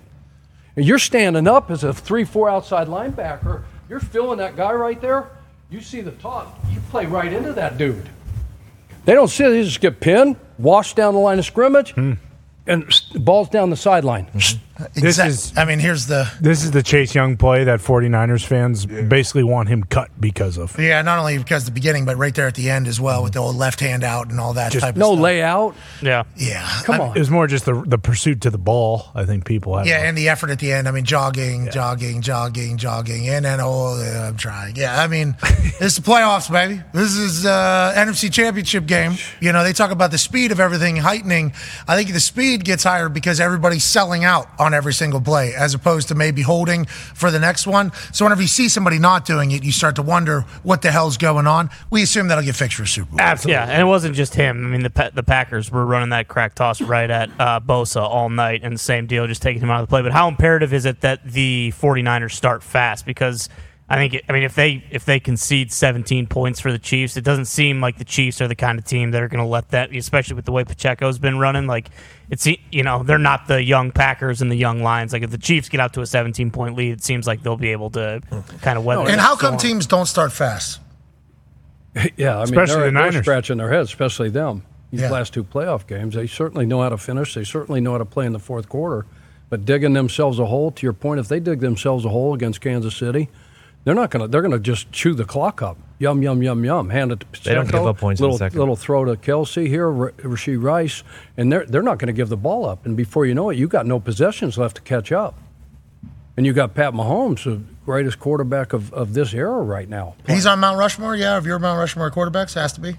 Yeah. Some of you olds though don't put him on there. Yeah, I You know, figured. some of the olds. you know, old Tarkenton. folk. AFC Championship every game he's been start right. Yeah, I think six straight for, six for Andy Reid. Yeah, six straight. Four out of the last five Super Bowls. Chiefs are giving up uh, seven points in the second half this year, averaging. Averaging giving up seven points in the second half. Yeah, so he's only, he's only given up three three points in the fourth quarter in three playoff games. Spags. So this is a completely different like- Chiefs team. This Yeah. is not the Chiefs team that is normally chatted about, though. I think that's why people maybe underestimate the Chiefs because, like, they have a dominant defense right now, and they're playing like it on the offensive side of the Yeah, ball. You're, you're not going to gash. I mean, they'll have some plays Chuck. against them. Chuck, what do you think? Uh, I hear a lot of pundits saying that the Niners going to line up in big people and try to pound the ball on the uh, Chiefs. You think that's going to be the case? Well, I think what what that'll do if you get in, you know two tight ends and three tight tight ends, twelve and thirteen personnel, you can keep them in base defense and keep them out of those other fronts and, and pressures that they like to do in, in third and long situations. So if you want to just see base defense and you want to go against that look, and you feel like you're going to have more success, then stay in 21, stay in 12, stay in 13 personnel, and and pound the rock like that. Well, they will. The Niners do that. I mean, Yeah. Juszczyk, mm-hmm. obviously, they got big Christian McCaffrey will run in between the tackles. They'll move Trent No, they- Williams. they can- They can definitely do that. And then you can do some tempo. Like guys get tired. Like Chris Jones goes, and then when he gets tired, like, Right but you at go him. tempo, you can keep people from subbing.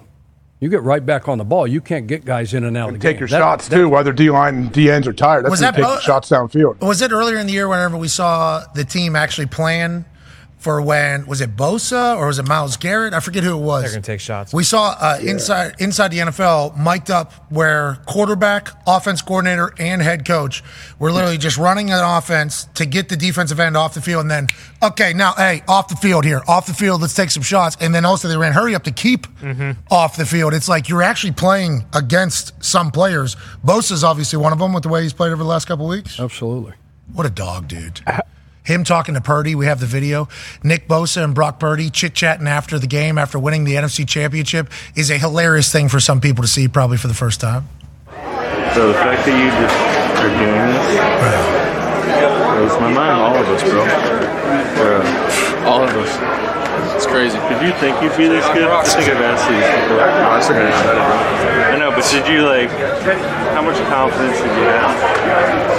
'Cause I was the second pick of the draft, and I lacked confidence. I part about the game, but ah, dude, I met your brother.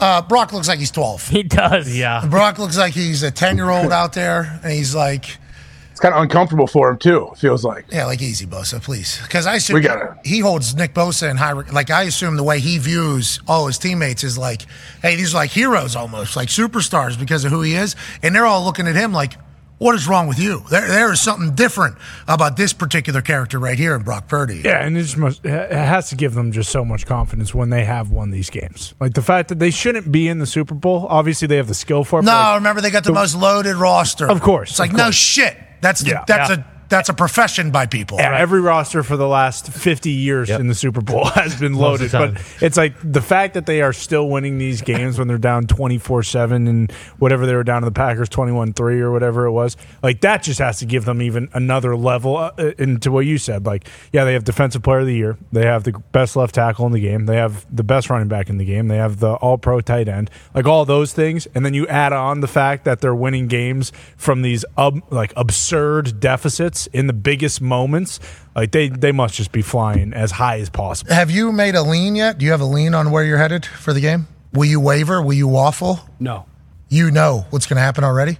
Well, let's not wasted. I mean, I don't. I, you know who you who I like and what I'm going to go with and why. And We're going to see you in Vegas next week, right? Oh yeah.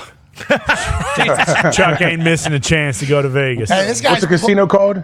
Bellagio, baby. No, no, you're talking about uh, Uncle Pete. The- The Q-Zip. Yeah, the Q-Zip Casino. The Q Zip. They reach out to you after last Was week? it Cactus Pete? Sorry, Cactus there it Pete is. Is the name Cactus it. Pete's, the old Did they send party. you a They've message? they've they've renamed Chuck's one Pete's? of the rooms. Uh, yeah, The Pagano- the Pagano suite. you can definitely You smoke guys- in that room. Yeah. If we know They anything are about Cactus extremely appreciative. First piece of marketing in the history of that casino. Hey, can't wait to see Cactus Pete someday. But Chuck's plugged in Vegas too. It's not just Oh, yeah. Chuck is Big time. Oh, Chuck and Miss Tina uh, know some people in Las Vegas. I've reaped the benefit from that in the past, and I believe the boys and I will be reaping the benefit of again next week. We can't wait to see you out there. But don't give your pick now, I guess, if you already got it figured out what's going to happen. See, and He's locked. He's locked and loaded though. He's not going to change. That's what you just said. Yeah, not even a year. one time he walked, Well, I'd like do to hear what you have to say. I'd love to hear what AJ and the boys, what everybody else thinks. Yeah, we got a long But- time. to- What about the Pro Bowl? Have you have you checked the. Pro Bowl? Have you do you have a lean on the Pro Bowl and what I you're couldn't thinking? check that one kicked So you out liking the games tonight? Yeah. Yeah. What about the Pro Bowl games? Tug of war. No. Who's winning dodgeball? What you mean? I'm glad, No. I'm glad that guys still get to get recognized, but we were talking about it earlier. How did we get to this? Coach, QB skills challenge. Tug of war. It's like we blinked and it got here, right, Chuck? It was like one day it was fine, and then one day it was the worst.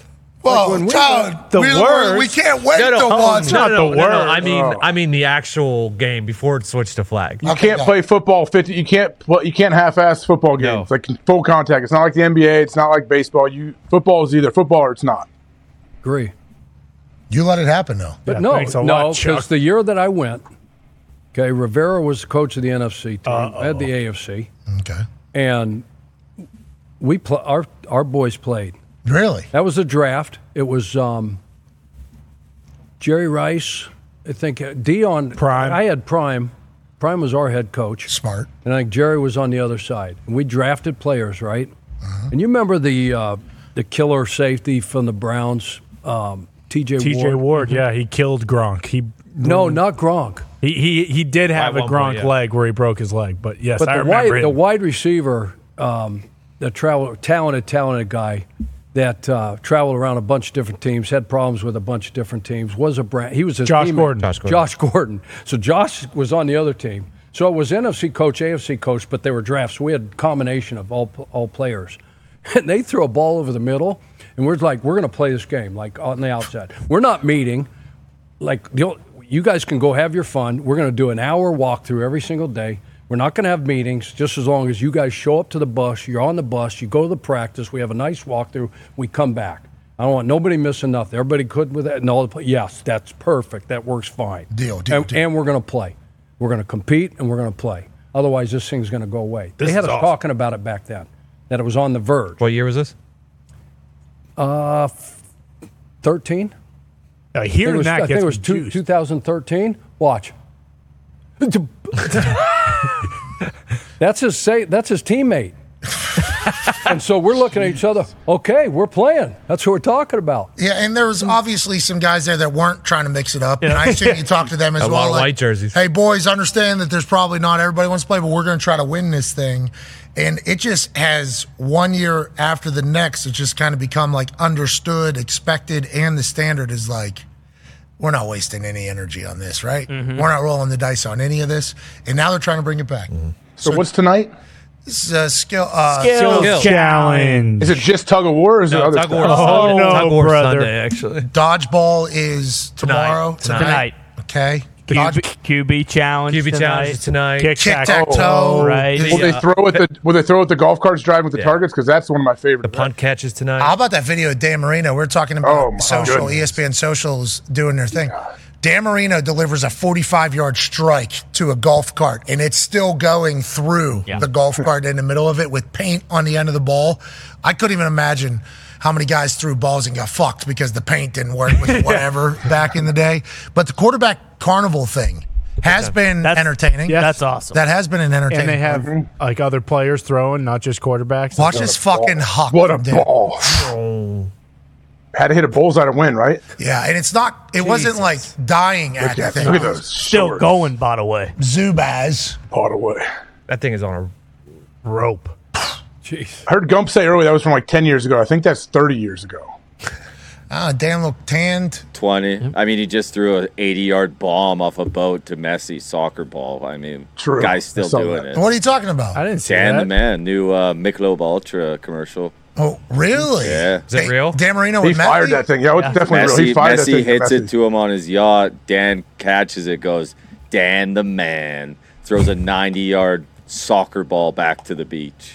And it's not edited? No, no, No, it's By real. the way. legit. No it's way. legit. Not a flub. no. No, No, fucking there send it. flow. Exactly. We have that. clip. I, I, we haven't should- seen that. I have not you seen, this that? clip No. either. Yeah. Copyright music, probably. I don't know if we can. Pretty similar to like But the Tom can- Brady when he got a hole in one. It's very like you know that was Oh, okay. definitely Thanks, legit. Judge. What's your guys' Same deal? thing. So it's not Why does everybody lead me astray? Dan Marino, Pittsburgh legend, hero. I thought for sure he still had it, still throwing it. He Now does still have it. it's- You, got You you, just- you remember that Steph Curry Sports Illustrated Huck thing? My God. That's what you just said. That one we Is thought. that thing fake? I'm not saying it to you, Chuck, but Steph could do it though. Dan we know could do it. Dan the man. oh, Oh Jesus! oh Guys, God. Come on. Oh, It's real. It was a duck coming out. Fucking No, it's a it's a soccer ball. What do we? I don't like that Dan Watch. agreed to do this. Dan Marino. Dan Marina. It was that's a good down to the left. What do Look we? at that. He threw a draw. Mm. Oh, he threw a slider. What a dart, dude. Just let him actually throw it. What's that boat I name? mean, and Dan then Messi hits it back. What a kick by Messi. Oh, he starts Watch by this. kicking Yeah. it back. No. Messi Yeah, the controls it and oh. then takes on the rest of the beach. I, I do like how he says The, Dan um, the man. the keg of Michelob actually gets there at that time, so he he kind of sets up one of his buddies for a sick goal into a hammock and goes back and enjoys a, a pint with his boys. Pint. That's cool. I can't believe. That was a bummer. From what it was sold, You're I saying like that's I not real? False I, I thought. Dan Marino was taking that soccer ball goalie Me too. style. Tim oh, that would Howard. been awesome. I thought he was doing. That's what from the way you guys were Me describing too. it. Yeah. Uncle Dan just. He did, I don't even think he was e- ever holding a ball. Oh. How about that? That was Probably wasn't on CGI. that boat. Was he on be a boat, honest. you I- think? I doubt it. Dan definitely. He was He on was a on boat. the boat. He's been on a. Dan but- Marina. He was on the Dan Marina. Yeah, Dan said, "You pay me with a boat and some other stuff potentially." You know, they're like, "Well, we're actually thinking about giving you a percentage of Michelob sales over the Nope. next- nope, No. no, no." That's dumb. Which is allegedly the story of Ace Ventura: Pet Detective, where he was offered a percentage of the movie Yeah. profit, Correct. Instead, took a outright like thirty thousand dollar. That movie's gonna fucking suck. Give me thirty k. By the way. By the way. Uh, all right, let's talk about some things that aren't football. Caitlin Clark Best show in town every town she's in. Yeah. Mm-hmm. There's people lined up for blocks to get in to watch her play basketball. Good for women's college basketball. Good for Iowa. And good for uh, Caitlin Clark being a needle mover. There's not a lot of these humans that exist in our world. Caitlin Clark has become one. She's still in college. And what she's doing is wonderful. They're paying a lot of money and waiting a long time to watch her play basketball. I can't even fathom this being a pipe dream for college basketball, women's college basketball, people in charge and everything. Good for them. I can't wait for her to be a member of the Indiana Fever next year. Maybe. Maybe. We'll see. This is phenomenal. Oh, yeah. Absolutely phenomenal. She's a game changer. Actual. I I mean, Northwestern women's, but like there, there hasn't been a Northwestern men's ticket that's went for three hundred dollars. I don't think ever, probably, and people paying at least three hundred dollars to get in last night. You haven't been able to get a ticket to Carver for like any of Iowa's home games all year. It's impossible. I think she's gonna break the. She's hundred something. she should break the record uh, February 15th at home against Michigan. So, like, and it's, yeah, the all time points record. Yeah. Um, Kelsey Plum holds it right now. So it just, I don't know. It's crazy. And it's, it's awesome that, uh, like, what it's done for the school and everything because she, she is. I mean, the, with men's college basketball right now, it seems like there really isn't like a definitive. I mean, I guess you could argue like Purdue or whatever, but there's really no definitive one team, and teams are getting beat all the time. So like she is kind of like the she not just women's like she is the biggest story in mm-hmm. college basketball, bar none. And LSU South Carolina played Mm-hmm. the other, I think last week. Mm-hmm. Sold out barn. Place was insane. Dawn Staley had a, a tremendous quote afterwards. Like women's college basketball, we watched during the tournament because of LSU mm-hmm. and because of Iowa. They're riding that momentum from last March Madness into a full season, seemingly, AJ. Yeah, and I think they're going to hopefully find a way to give all these girls some COVID years so they continue to stay in college and we continue to have this momentum. No, Caitlin Clark yep. deserves to be in the best basketball, women's basketball league in the United States of America. Amen. And that's WNBA. With the best franchise in the WNBA. The Go to Indiana Fever. No, Vegas needs to figure out a way to trade up and get her and Kelsey Plum. No, No, we have the number one overall pick. the Indiana Fever.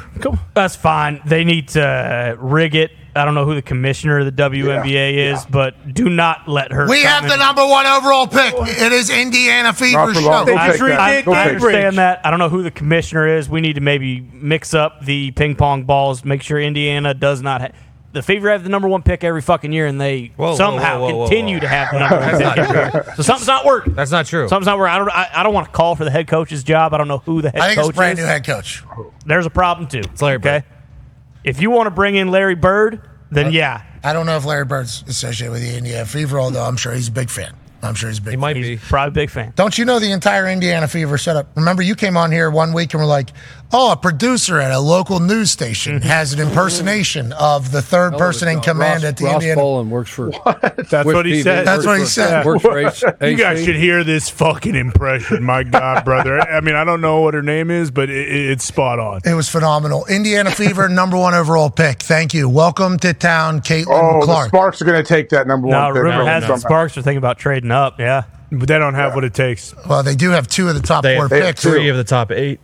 Oh, jeez, they can trade all oh, three of those no. picks to go up to one. Yeah, but why no with way. the Fever? Not for Caitlin Clark. Yeah. You don't. This is like How do you have having three of the top eight? They do this. Don't question. The that Fever guy. had the that last Fever year. had fucking 28 of the 30 picks in the draft last year, and they This is still like, this somehow is like Too many. Luck's Too many. there at one. You just do not even answer any calls. Bingo. How about Andrew having to go take trips to other uh, other teams? You know, I, I I think he was visiting the Colts one day when I was in there, and I think they said, or he said, or somebody said, he had to go visit the Washington football team, and uh, it didn't seem like anybody was pumped up about it. Like, what are we even doing here? We're going to draft Andrew Luck. Caitlin Clark needs to know that when you decide to come to the WNBA next year, the entire city is excited for you to come. I actually don't know why I'm saying this because I do want to watch her here, so I kind of do want. But yeah, you've certainly been I bat- wanted to- swinging a heavy bat against it. I want her to win. She's a superstar. She should also be in L.A. She's gonna or win. Vegas. Or, Well, Sabrina Ionescu uh, is uh, taking on Steph Curry in a three point shooting Where's, challenge. and where's she play? New York. Exactly. Well, this is the LA or New York of the Midwest. And New York Oh, Liberty, Chicago. You New could York, argue Chicago.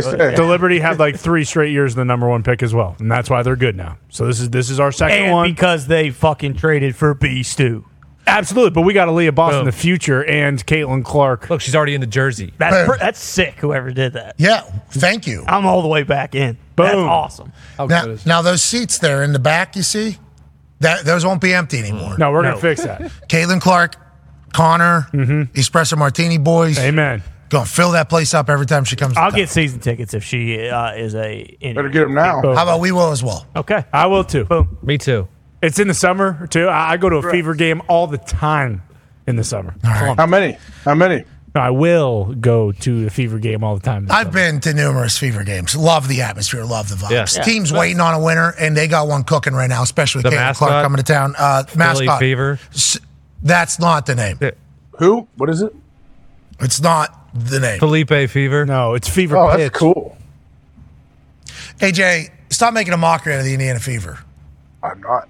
I can't honestly. I want her to go there because that's close enough for me to drive and watch. Which another reason why Indiana Fever would should never think about trading away their opportunity. When you see these lines out the building in places, Don't it's like, do it. They wouldn't dare. They She- wouldn't even think about it. Uh, golf has a lot of things going on right now. Yeah. Golf has a lot of stuff happening. Obviously, LIV signs Jon Rahm. Jon Rahm preparing for his first season with LIV. They got a new team name, this, that, and the other thing. PGA now has a collection of investors from the United States of America where they've been able to wrangle up billions of dollars in an attempt, I guess, to compete with the Saudi Arabia fund, the PIF, even though we had heard that the PIF was going to be buying or merging with the PGA. Feels like a lot of clusterfuck probably happening behind the scenes, but more money's being dumped into golf, and seemingly more promises are being made to top golfers. And I think in the end, it's going to be good for us as golf fans and for golf as a whole. Although I don't fully comprehend how we've gotten to this point at any part of the league. Bingo. Hopefully, I, I think everyone just wants everyone playing together at some point. And I don't know if this hurts or helps it or not, but I know 900 million is going to 180 golfers or something like that, and 700 million of it is going to the top 36 or something like that. uh, PGA golfers. So bigger purses, tone or what? No, know. Guaranteed. Yeah, they're getting either percentage or, or equity. Sorry. Um, so yeah, they're gonna they're taking care of their players obviously because they have to because everyone else would LIV would go to LIV if they weren't. Um, at the bottom, one of the tweets has said that this doesn't rule out the LIV and the PGA coming to an agreement, but That you makes know, sense. I- But it does. Yeah, Joe Pompliano says importantly, this deal does not include Saudi Arabia's public investment fund, although the PGA Tour is still negotiating with them on a potential partnership. I thought potential partnership, and then they had a partnership, and then And then the backlash caused it not to be. Chuck. I think what we all realize It's a bad spot. is that there's people making decisions at places that maybe aren't supposed to be doing it. And that's happening at very successful places that we would assume smart people would be in positions making good decisions. And I think golf was one of them. Whenever we saw Monahan, is that his name? Yeah, Jay. Monahan coming out swinging the biggest grandstand axe, just full on burying the players that took life changing, generational wealth mm-hmm. changing money to golf less and did that. And then rallying the PGA and this is us versus them for the good of the world. And Yeah. then behind the scenes being like, how much of that money do you have? And then doing that whole thing made us lose hope in a lot. I think, mm-hmm. I think a lot of people lost hope. Now, some of us that were saying like, if you get the opportunity to get $500 million and you don't come from a lot of money, like you should certainly think about it. Well, that's bad money. Bad money's everywhere. And I don't like it. Listen, I'm not a fan of that. Bummer. That's just reality of the situation and the history of money and who has it and who had not had it. But if we can get that to other places, is that not what we are potentially trying to do in the end? Whatever. I'm going to get attacked. I did get attacked for that. But then when Monahan just does that behind closed doors, and then now it seems to fumble the bag, he got all the negative PR of seemingly fucking over his entire tour mm-hmm. And then now not following through with it so you don't get the benefit of what you potentially did that for. I, none of it makes sense to me. He's not going to last much longer, right? He took that leave of absence for three weeks or whatever. Right after the announcement. Immediately afterwards because of a health decision. It's like, I don't think any of us know what the hell's going on at golf. I, I, I don't like it. But They don't know. Yeah. Well, and Rory's saying like, yeah, it's gone too far now. Like I, I had to change my stance. That's not how I feel anymore. We need to LIV guys to play in the PGA Tour. Like well, what be- Rory's doing, Because he wasn't forthright and just honest with the guys up front too. Then you have guys like Rahm leaving and some of these guys who maybe wouldn't have went to LIV if he would have just said from the get go like. Hey, Arthur Bl- Blank and a bunch of these baseball owners are going to inject twelve billion dollars into it so that you guys are getting equity. Like it just—it's almost like they they didn't know what they were doing, then realized that they were fucked, and now they're just scrambling to kind of do whatever they can to to have the the last grasp on the situation. Foxy has the Rory video here.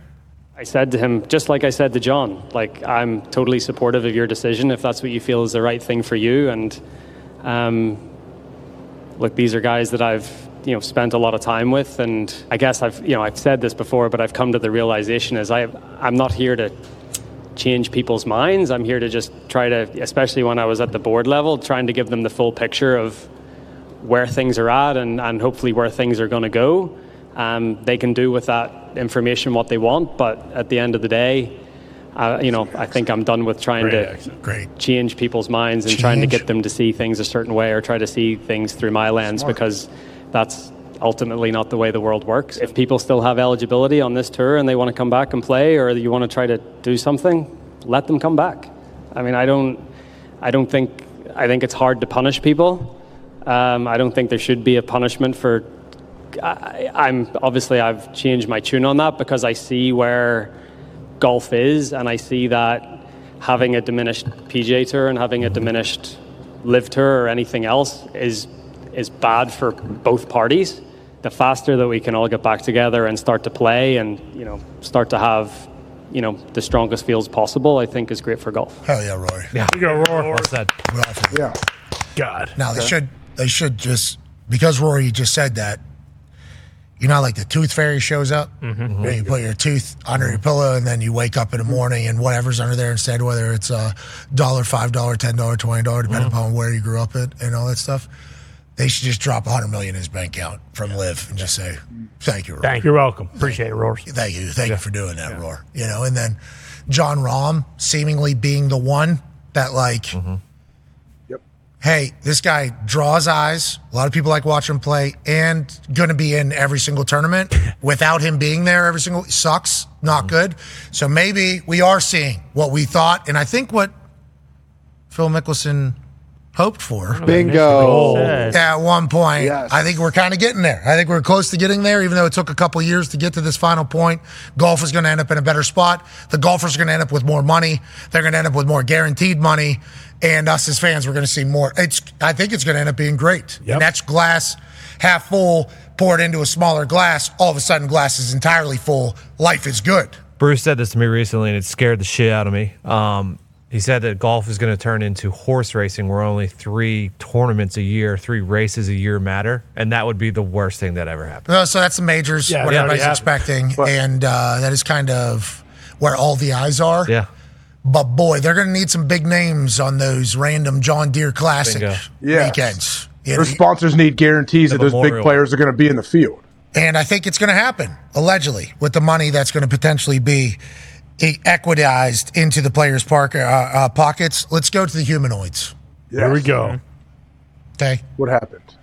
Elon Musk Yep, there it is. has Oh, it's true. successfully put a Neuralink into a human's head and uh, is now testing it. The Neuralink, from my understanding, is everything you just expect it to be. It uh, enables control of your phone or computer and through almost any device just by thinking. Initial users will be those who have lost the use of their limbs. Imagine if Stephen Hawking, which we learned a lot about obviously over the last few weeks, could communicate faster than a speed typist or auctioneer. That is the goal. Okay.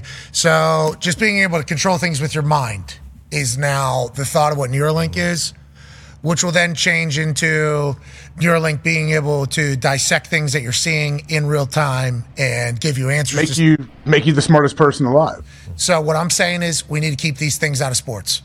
Have to. Yeah. Yeah. These Yeah, I would believe. Yeah, we probably, we need some guardrails in place. Yeah, we need to keep the Neuralink humans out of sports mm-hmm. because if all of a sudden Mac Jones is able to process a defense like Brock Purdy's able to do it, then what's the separator between Brock Purdy and Mac Jones? You know, if this Neuralink, before, as the ball's being snapped, is able to do the Amazon analytics, these two guys probably come and circle them with red, mm-hmm. and all of a sudden they're seeing that, and then all of a sudden, hey, this is cover two. Here's highlighting the person you should play the ball to. Then are we even thinking anymore? No. The in between years is the biggest part of becoming great at a sport, and it's what the separator is. So we need to make sure when we're having these conversations, you know, you're like, okay, I assume Elon thinks it's going to do something positive for something. And I assume there is some aspect of society that is thinking to themselves, this is the worst decision of all time. Why are we doing this? I would just like to be the portion of society that says, got to keep these out of the fucking game. And uh, I don't know how that's going to work out. I assume we're going to see Neuralinked athletes all over the place. I assume there's going to be weird parents who put Neuralinks in their kids mm-hmm. so that they can win youth football games better than mm-hmm. everybody else. Sure. And I, uh, we don't need that. We have to get a scanner. They're gonna have to like scan people's head because if you're coming into the league, it's gonna at the combine. They're gonna say, "Hey, we need to see if you got Neuralink in your mm-hmm. head because obviously you're gonna hide it because you want the you're gonna have a huge advantage over the rest of the players." Youth football, you got to step on a scale, right, to make sure you make weight. They need to also are going to have to create a put. Hey, put your kid's head in here. Scan it. T- Tell me if there's a computer in there or a brain in there. That's what we need to know. Uh, Nick, what's the big fear here? Obviously, that they start thinking for themselves and turn the humans into zombies, where the Neuralink controls everything they do. Absolutely. Flip of a switch, whoever controls the uh, main system of Neuralink could control all bodily motion and function of the implants. Oh, no. That is a worry. Yeah, but uh, also, it's going to do some good. Allegedly, it's going to help paralyzed people walk and things. So, Yeah, you know, that's it's the kind main- of that's the first sword. thing. Yeah, That's the People first like, thing I think. Until Elon's, yeah, also, until like- Elon's people come down from wherever planet he's from, and then he turns everyone with a Neuralink into a fighting flesh bot. Well, that's a negative way. Let's go back to the positive way here. If they do come down and want to brawl, apparently what I'm hearing is our paralyzed portion of society is going to be able to potentially not be paralyzed. Oh yeah, and uh, like uh, there's a, and that's just like the beginning as far as problems and diseases go. Like they're talking about if you have really bad eyesight, like glaucoma, things of things of that nature, fixes that. If you have really bad hearing, like it, it is very the potential of it is huge. Yeah, like Chuck might live forever. Be all Yeah. in. Might be able to hear it. You'd, you'd put that thing in your dumb. No.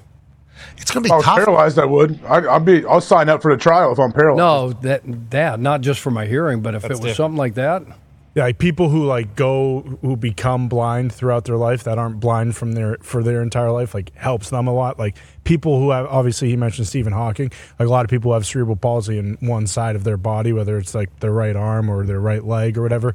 Fixing that. How about like people who have strokes and stuff? Parkinson's, ALS, Yep, all of like, it. Sure. a- anything like with the body where it's like See that? I'm hearing a lot of good. There's a ton of good. It's just the Elon Army crowd and the, Oh, the- okay. the- Uh, humanoids. Yeah, I mean, I'm a Birds- conspiracy yeah. guy. birds aren't real guys gonna Look, fight for look, this. I know I'm a conspiracy guy, and I, I, I I'm aware that I am the one that should be at the front lines of Elon's army.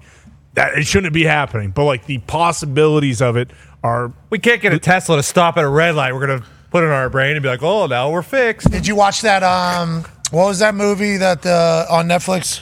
Uh, Dirty at- Money? at the end of the world. Yeah, the the not Dirty Money. No, Yeah. I don't think so. Uh, the one that Obamas created. Yeah, yeah. at, at- at the end of You the guys all world, said I it think? sucked, No. so why would I watch it? Leave the world behind. Leave the world behind. There it is. Leave the world behind. Did you see the Tesla part yeah. of that? Oh yeah, As I was watching, I'm like, What'd they do? yeah. That's you. wait a minute. Yeah, you got. They one of took those. over the. They took over your car. They, there's there's reports of, yeah, they've taken over cars and driven them off cliffs and stuff on for people.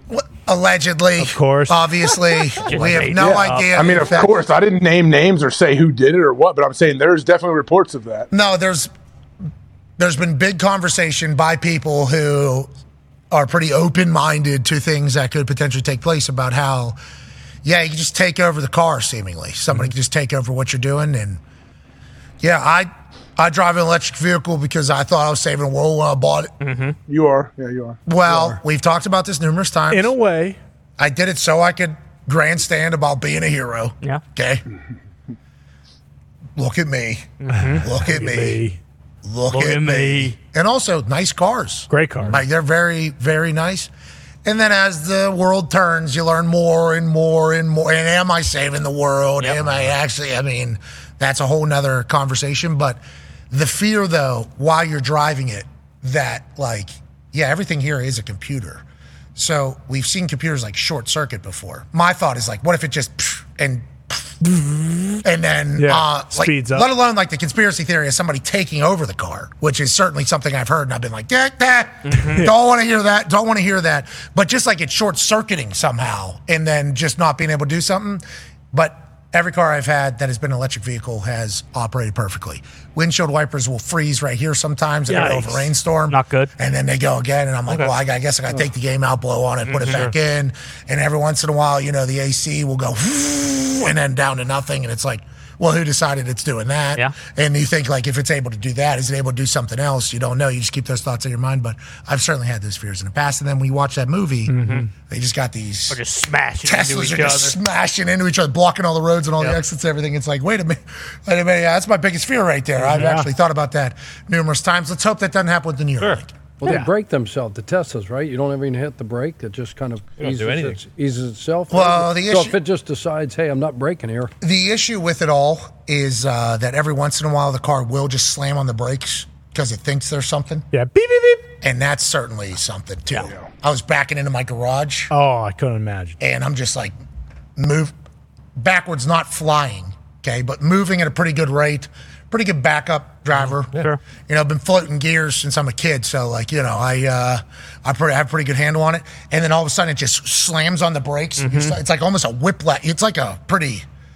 Oh, did I just kill some? Like, was there a dog back there Mm-hmm. that I yeah. didn't see? Nothing. It just sensed something was there. But that's not just electric vehicles. That's Oh, yeah, all cars that have the sensors on them now. They're all chips now. They're all microchips. You're like, yeah, you can't like just pop the hood and fix cars like you used to. How about the ones that keep you in a lane?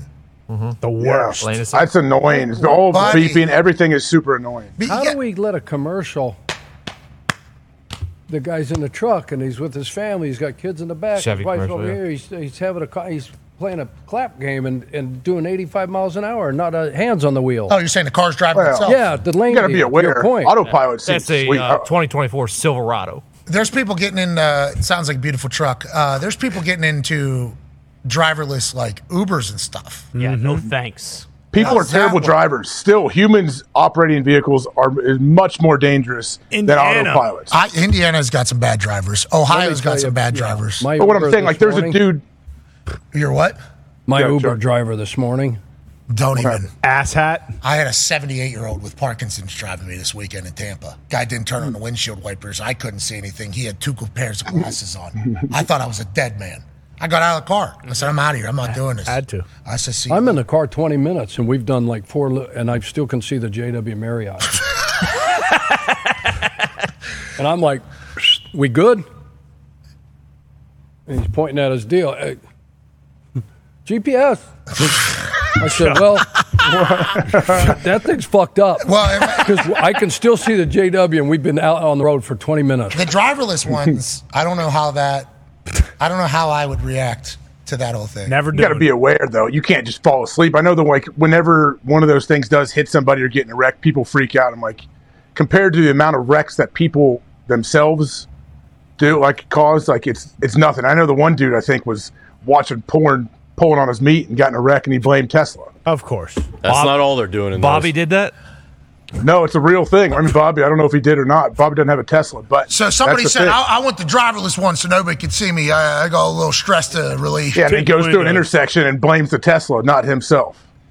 Yeah, the yeah, it's crazy. The future's bananas. The Neuralink is the most recent one. In probably 30, 40 years, people might pull this Yeah. and say, listen to these idiots talk about driverless driver. What is the internet? It's like when you say, "What is the internet?" Yeah, that guy that said that certainly something. The uh, Gumbel. Yeah. Gumbel. No, and with who is he sitting next to? Epstein? No. Ma- Matthew Lauer. Matt Lauer. Yeah. Yeah. So every Oh. time, yeah, every time that video comes up, I'm like, oh, there's the morning show, right? Yeah, boom, There's, there it is. There's a there's the morning show right there. But I hope we are and survive long enough to see it all. But some of it does freak me out. Oh yeah. Yeah. And every time I get in a rental car and they have that lane assist thing on, I get so fucking pissed. I'm like, hey, listen, you're putting me in more danger. It feels Oh yeah. like. You know? Yeah, just let me the drive. Backup beeps. The backup beeps make me crazy. Like, just turn it off. Yeah, just let me Stop fucking. buzzing my seat. Stop buzzing Let the me seat. drive. This makes sense. Like he still has the 2013 Big Red Ohio State. Now he's got a new truck. No, Yeah. don't. I, I missed that. I missed the old analog situation at times. Yeah, but his new truck is nice. AJ, you son of a bitch. I like it. It's got a Yeah. Decepticon on the front of it. too. Yes. Yeah. It's got it's got some What's that? Did Per, they ever recover the one that was stolen, AJ? Oh yeah, got it back. Drove it for another four years, I think, three years. It- Old Red was beautiful. Old Red Gorgeous yeah. truck. Old Red was beautiful. This one though, Still red? no, Black. and it's Yeah, it's huge. It's a big boy. The, What whe- the wheels come up to It's a F one right fifty. there. 2500 Cummins? Ford F one fifty. Rocky oh. Ridge though it's called, I guess. So it's like bigger tires raised up a little bit. Shelby GT. Oh. No, just standard Ford. Standard. But it's they, like this Rocky Ridge thing. What I don't know. I had a buddy who I saw had one, and then Yeah. that's why I picked this guy. But uh, yeah, I don't know. They It's a nice. sweet. Hey, it's a nice truck. Great Nice, truck. nice like job, AJ. You deserve it, Hawk. Deserve it, AJ. Betty Hawk. Deserve it. Good truck. All right, as we uh, wrap up this glorious Coach 'em Up Thursday, Chuck, you want to do a giveaway, pal? Love to. What do you want to do? What are you thinking? Don't don't box. I saw uh, AQ Mm-hmm. like huck a basketball and How about put the it, top right golf in, balls? You wanna do the top- put it right in that trash can. Yeah, it was a bounce. It was a bounce, but Yeah. he, he tried to top golf. ball. Uh, this is actually no one has been able to Yeah. Yeah. accomplish this particular feat, Chuck. I don't know if you have a strong enough arm for it. Though. I don't think he does. I can't get that that thing to there. Why don't you try it? yeah, The maybe. trash There's can, no yeah, you weight, can. There's no weight behind it. Yeah, there is. maybe try it. Chuck, you're sucking the energy out. Try Yeah, it. you're being a, a drain, not a fountain. Now, Top Golf. Vampire. Golf, on the Top Golf app right now, you get half off Top Golf Monday through Wednesday at most locations. The Las Vegas one is not one of them. Uh, Top Golf, obviously, an incredible time, and our newest partner of the program. We appreciate the hell of it. Half Love off you. Monday Thank through Wednesday whenever you book in the app, and you obviously have to book ahead of time because mm-hmm. all the bays are booked out. Always. Very thankful for Top Golf, and they sent these two fluffy golf balls. Yeah, they're sweet. They got faces on them, too. Yeah, they, on the other side. Cool, like Wilson. Yeah, it is. It is a little bit like Wilson. I think Chuck wants to play catch to see if he can throw that thing. I don't think he can. Not a strong enough arm, Chuck? Ooh. Yeah. Yeah, I mean, don't I think I get that. don't to the- lollipop I it. think I get that to the hoop. Oh, you want to make it into hoop? okay, Chuck. All right. Okay, All right. Chuck. All right, Chuck. 25 people, $500. You're able to bury that top golf ball into that basketball hoop right there on the right Come side. on, Charles. Tries to get with little toppy. So we got two two top Toppy. golf Two balls. That's it. Yeah. No retrieving. Well, I mean, you don't need it. You don't need it. You're Yeah, gonna make make it. it What are we here. even talking Yeah, about? Who cares about retrieving? AJ, what's this guy's negativity happening before he even throws the ball? Huh? I'm going to need at least three, six, seven, ten tries. on. What are we even doing, AJ? Yeah, explain yourself, Chuck. What's going on? That's not like you. You're very positive. That's person. not like you. Okay, so the first time you went to punt, Yeah. right? You just went cold. You never, you never got a warm up. You never got any lessons. You never got a how to, you know, set. I never seen set the- Secretariat stretch. The ball. Bingo. What does this have it. to do with anything right now, old man? I should get one just to get a feel for it the weight. What if it goes hard? in, though? Does it count? No. Oh. What the Not fuck, if it's- Chuck? He wants a breakfast All ball. So Hey, dumb. Mitt, will you Hey, come John. out here and get a breakfast ball for Chuck? And this goes in. Eh, You heard it, people. I don't like it. this. I don't like this at all. Mitt. I don't like that this is the case here. Mitt, I think he's throwing that way, pal. I think he's throwing that way at that Oh, hoop. shit. Uh, thank you to Mitt, who looks so cool today. So cool. Good fit. So cool today. Oh, yeah. And Mitt Yes. is one of the greatest ball shaggers in the history of Yeah. ball shaggers. Yep. Obviously, NFL ball shagger, professional ball shagger for a long time. This one does not count. Chuck's just getting a feel Yep. for it. AJ, this one feel. doesn't count. Okay, doesn't count, Chuck. Good luck. Thank God it didn't count, but I think we got it Okay. figured out, right. though, huh? All right, right there. We got to I'm figure it gonna out go to right the now. trash can. What do you think, Chuck? Nice Does this throw, one Mitt. count, or you want another Good practice? It's underhand, Mitt. You want another practice? You want to? Okay. All right, let's go. We're ready All to right, go. he's Here we go. to go. Ladies and gentlemen, Chuck Pagano will attempt to throw this top golf fluffy ball into that basketball hoop right over there. If he's able to accomplish that feat, 25 people win $500 thanks to our friends at Top Golf. Chuck has done a practice throw. It was horrendous. Terrible. What has he learned from that throw? What will he implement into this throw? Well, 25 people. Oh, Pretty good. I think you have an opportunity. There's another ball right, here, I believe, somewhere. Mm-hmm. Boom. Shot to top golf. This is second ball. This one's similar to the first one, though. Remember that. Don't think overthink it too much. Don't overthink it too much. Chuck Pagano, 25 people, $500. Oh, you got it. You're locked You in. now. Oh You're locked oh, my in. God! So Mitt was able to gather both of those balls. Uh, yesterday, AQ was walking as if it was lava. Nice scoop, Chuck. Great scoop. Throw the goddamn ball, man. Guys, Mitt, why are you shortstop. underhanding that? thing? Yeah. uh, Yeah, he's I mean, got the ref toss in for the top golf ball. I appreciate that. Chuck, what did we learn from those two throws? Anything? Uh, what did you learn from there? Yeah, get back there, Chuck. Got a good feel for these Okay. balls. You, you, Do you sense that in the next two, one's going home? Hundred percent. Wow. Okay. Here we go. We're going to Vegas, right? Yes, yeah. sir. Yeah. So put your money on one of these. Okay, you got it. Two opportunities to win 25 people $500. All you got to do is put that Top Golf ball into that hoop right over there. If you book on the Top Golf app, it's half off Monday through Wednesday right now. Hell yeah. For the people, Chuck. For the people. Yup. Yuck. Oh, right went idea. right for it. The bank, Right the bank was hope. the Yeah, bank he did have a little curveball, but we do know that Chuck has confidence in that this one is going to fall. Mm-hmm. Chuck Pagano for 25 people. Oh, no. We bet on it. We lost. All right. Well, hey, you know. Not every day is a winning day, I guess. That's right. I won yesterday. Not every day. It was the final score of Burnley. 3 1. I watched some of it. They Yeah. look like a good squad. Yeah, it was fun. Which one? Manchester City? They do have a great team. They look good too. But how, did old buddy come on? The, you know, the six foot eight guy. Yeah, he, he played for 20 minutes at the end. Got shut out, right? Yeah, he did not Nothing, score, right? which is crazy. Crazy thing. But they were already up a lot, so I don't think he was really. What do you got going on there, Chuck? You see you holding a football. Is, uh, is the show over or what's going on? It's up to you. No, no. You you seemingly made that decision there. I'll put this down. Oh, no. You don't want any winners. You're done with it. Just huck that some bitch. Just throw it. You're Fire, picked uh, it Fire that pig's Into the Chuck. garbage Yeah, can? put it in the garbage. All can. right. Yeah. Ladies and gentlemen, Chuck Pagano will be firing this football into the rock trash can right over yonder.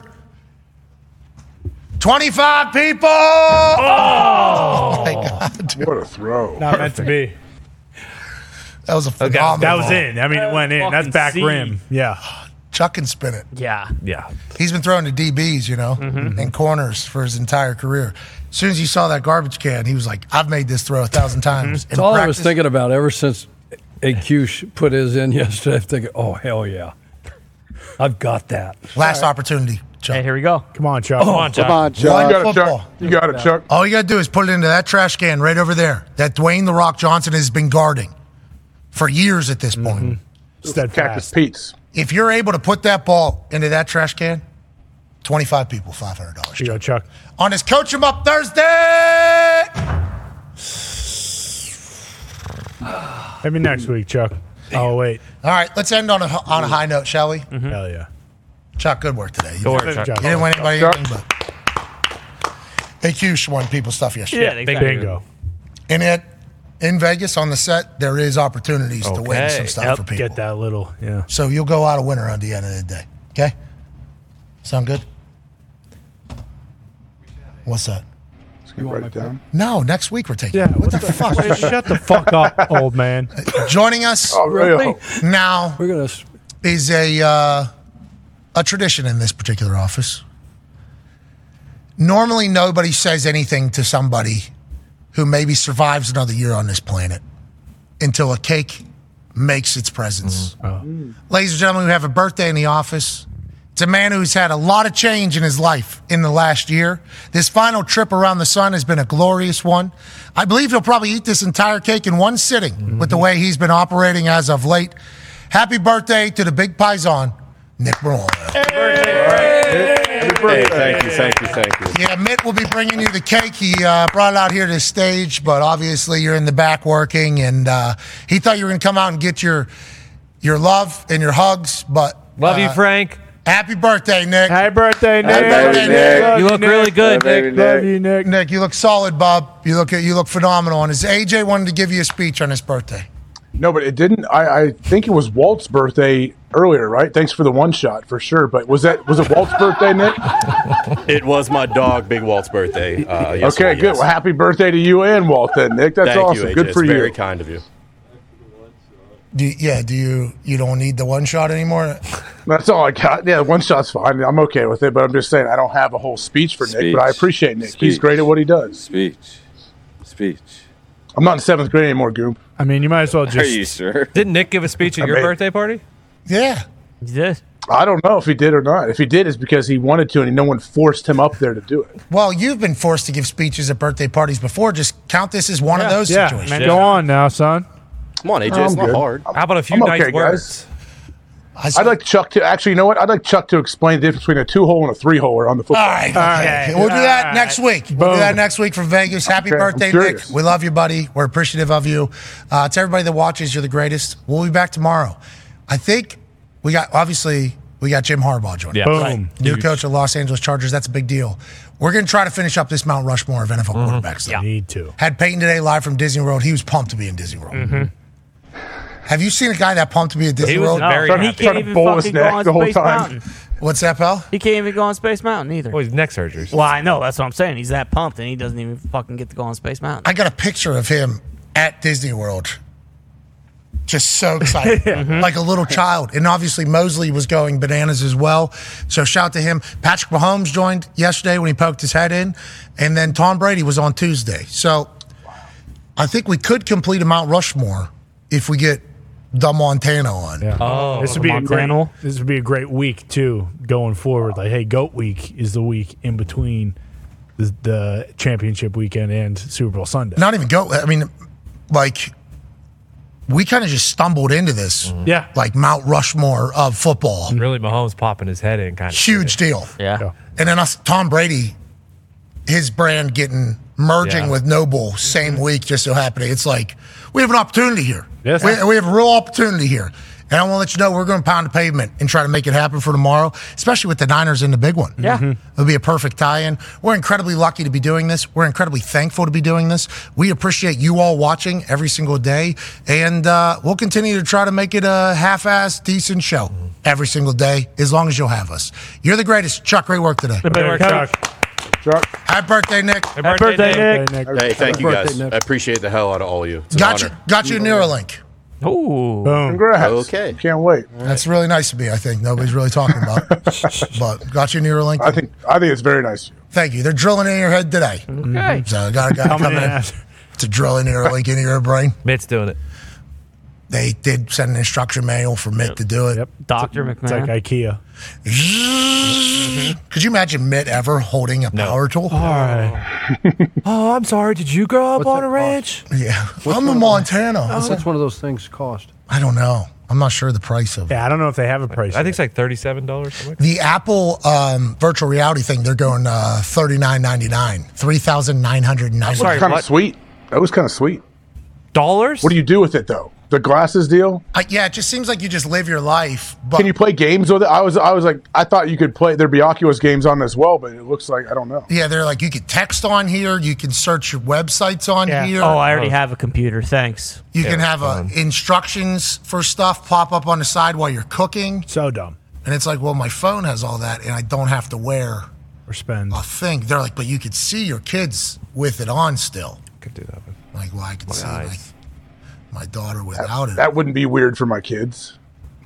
Yeah, I think they were just kind of planning on everybody wearing them. I think that that's seemingly the commercial that I watch. I don't know if you've seen anything different. I have no. I, I mean, it's kind of the same thing. I don't think they have any of the stuff that people actually want to do on there yet, and it's Apple, so they're still like, well, we, we got to charge people four thousand bucks. So they'll Yeah, come around buying eventually. They'll figure it out. Yeah, exactly. Chuck will go boxing in Apple one Yeah. soon. Mm-hmm. At some point, How was that though? That was pretty cool in there. Yeah, Great workout. yeah, unbelievable workout. But I wouldn't want to wear that. And they're saying the Apple one pretty.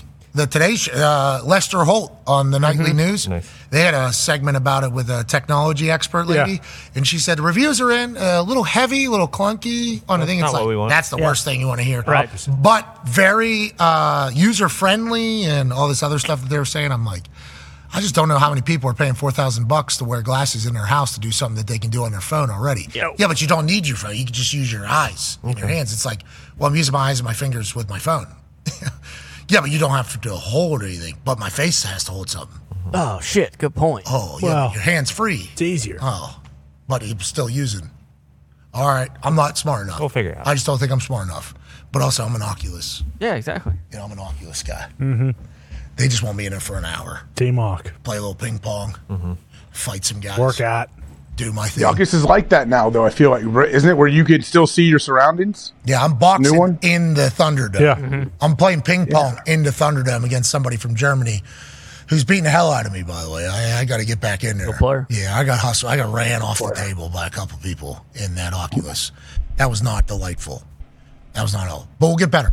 Hell yeah. Which is what we're going to do with this program. Hopefully. Always. You're all the best. We'll see you tomorrow for a Feel Good Friday and hopefully some, uh, a couple monster guests, you know? Be a friend, tell a friend something nice. It might change your life. We're in this thing together. Team on me. Team on three. One, two, three. Team. Goodbye.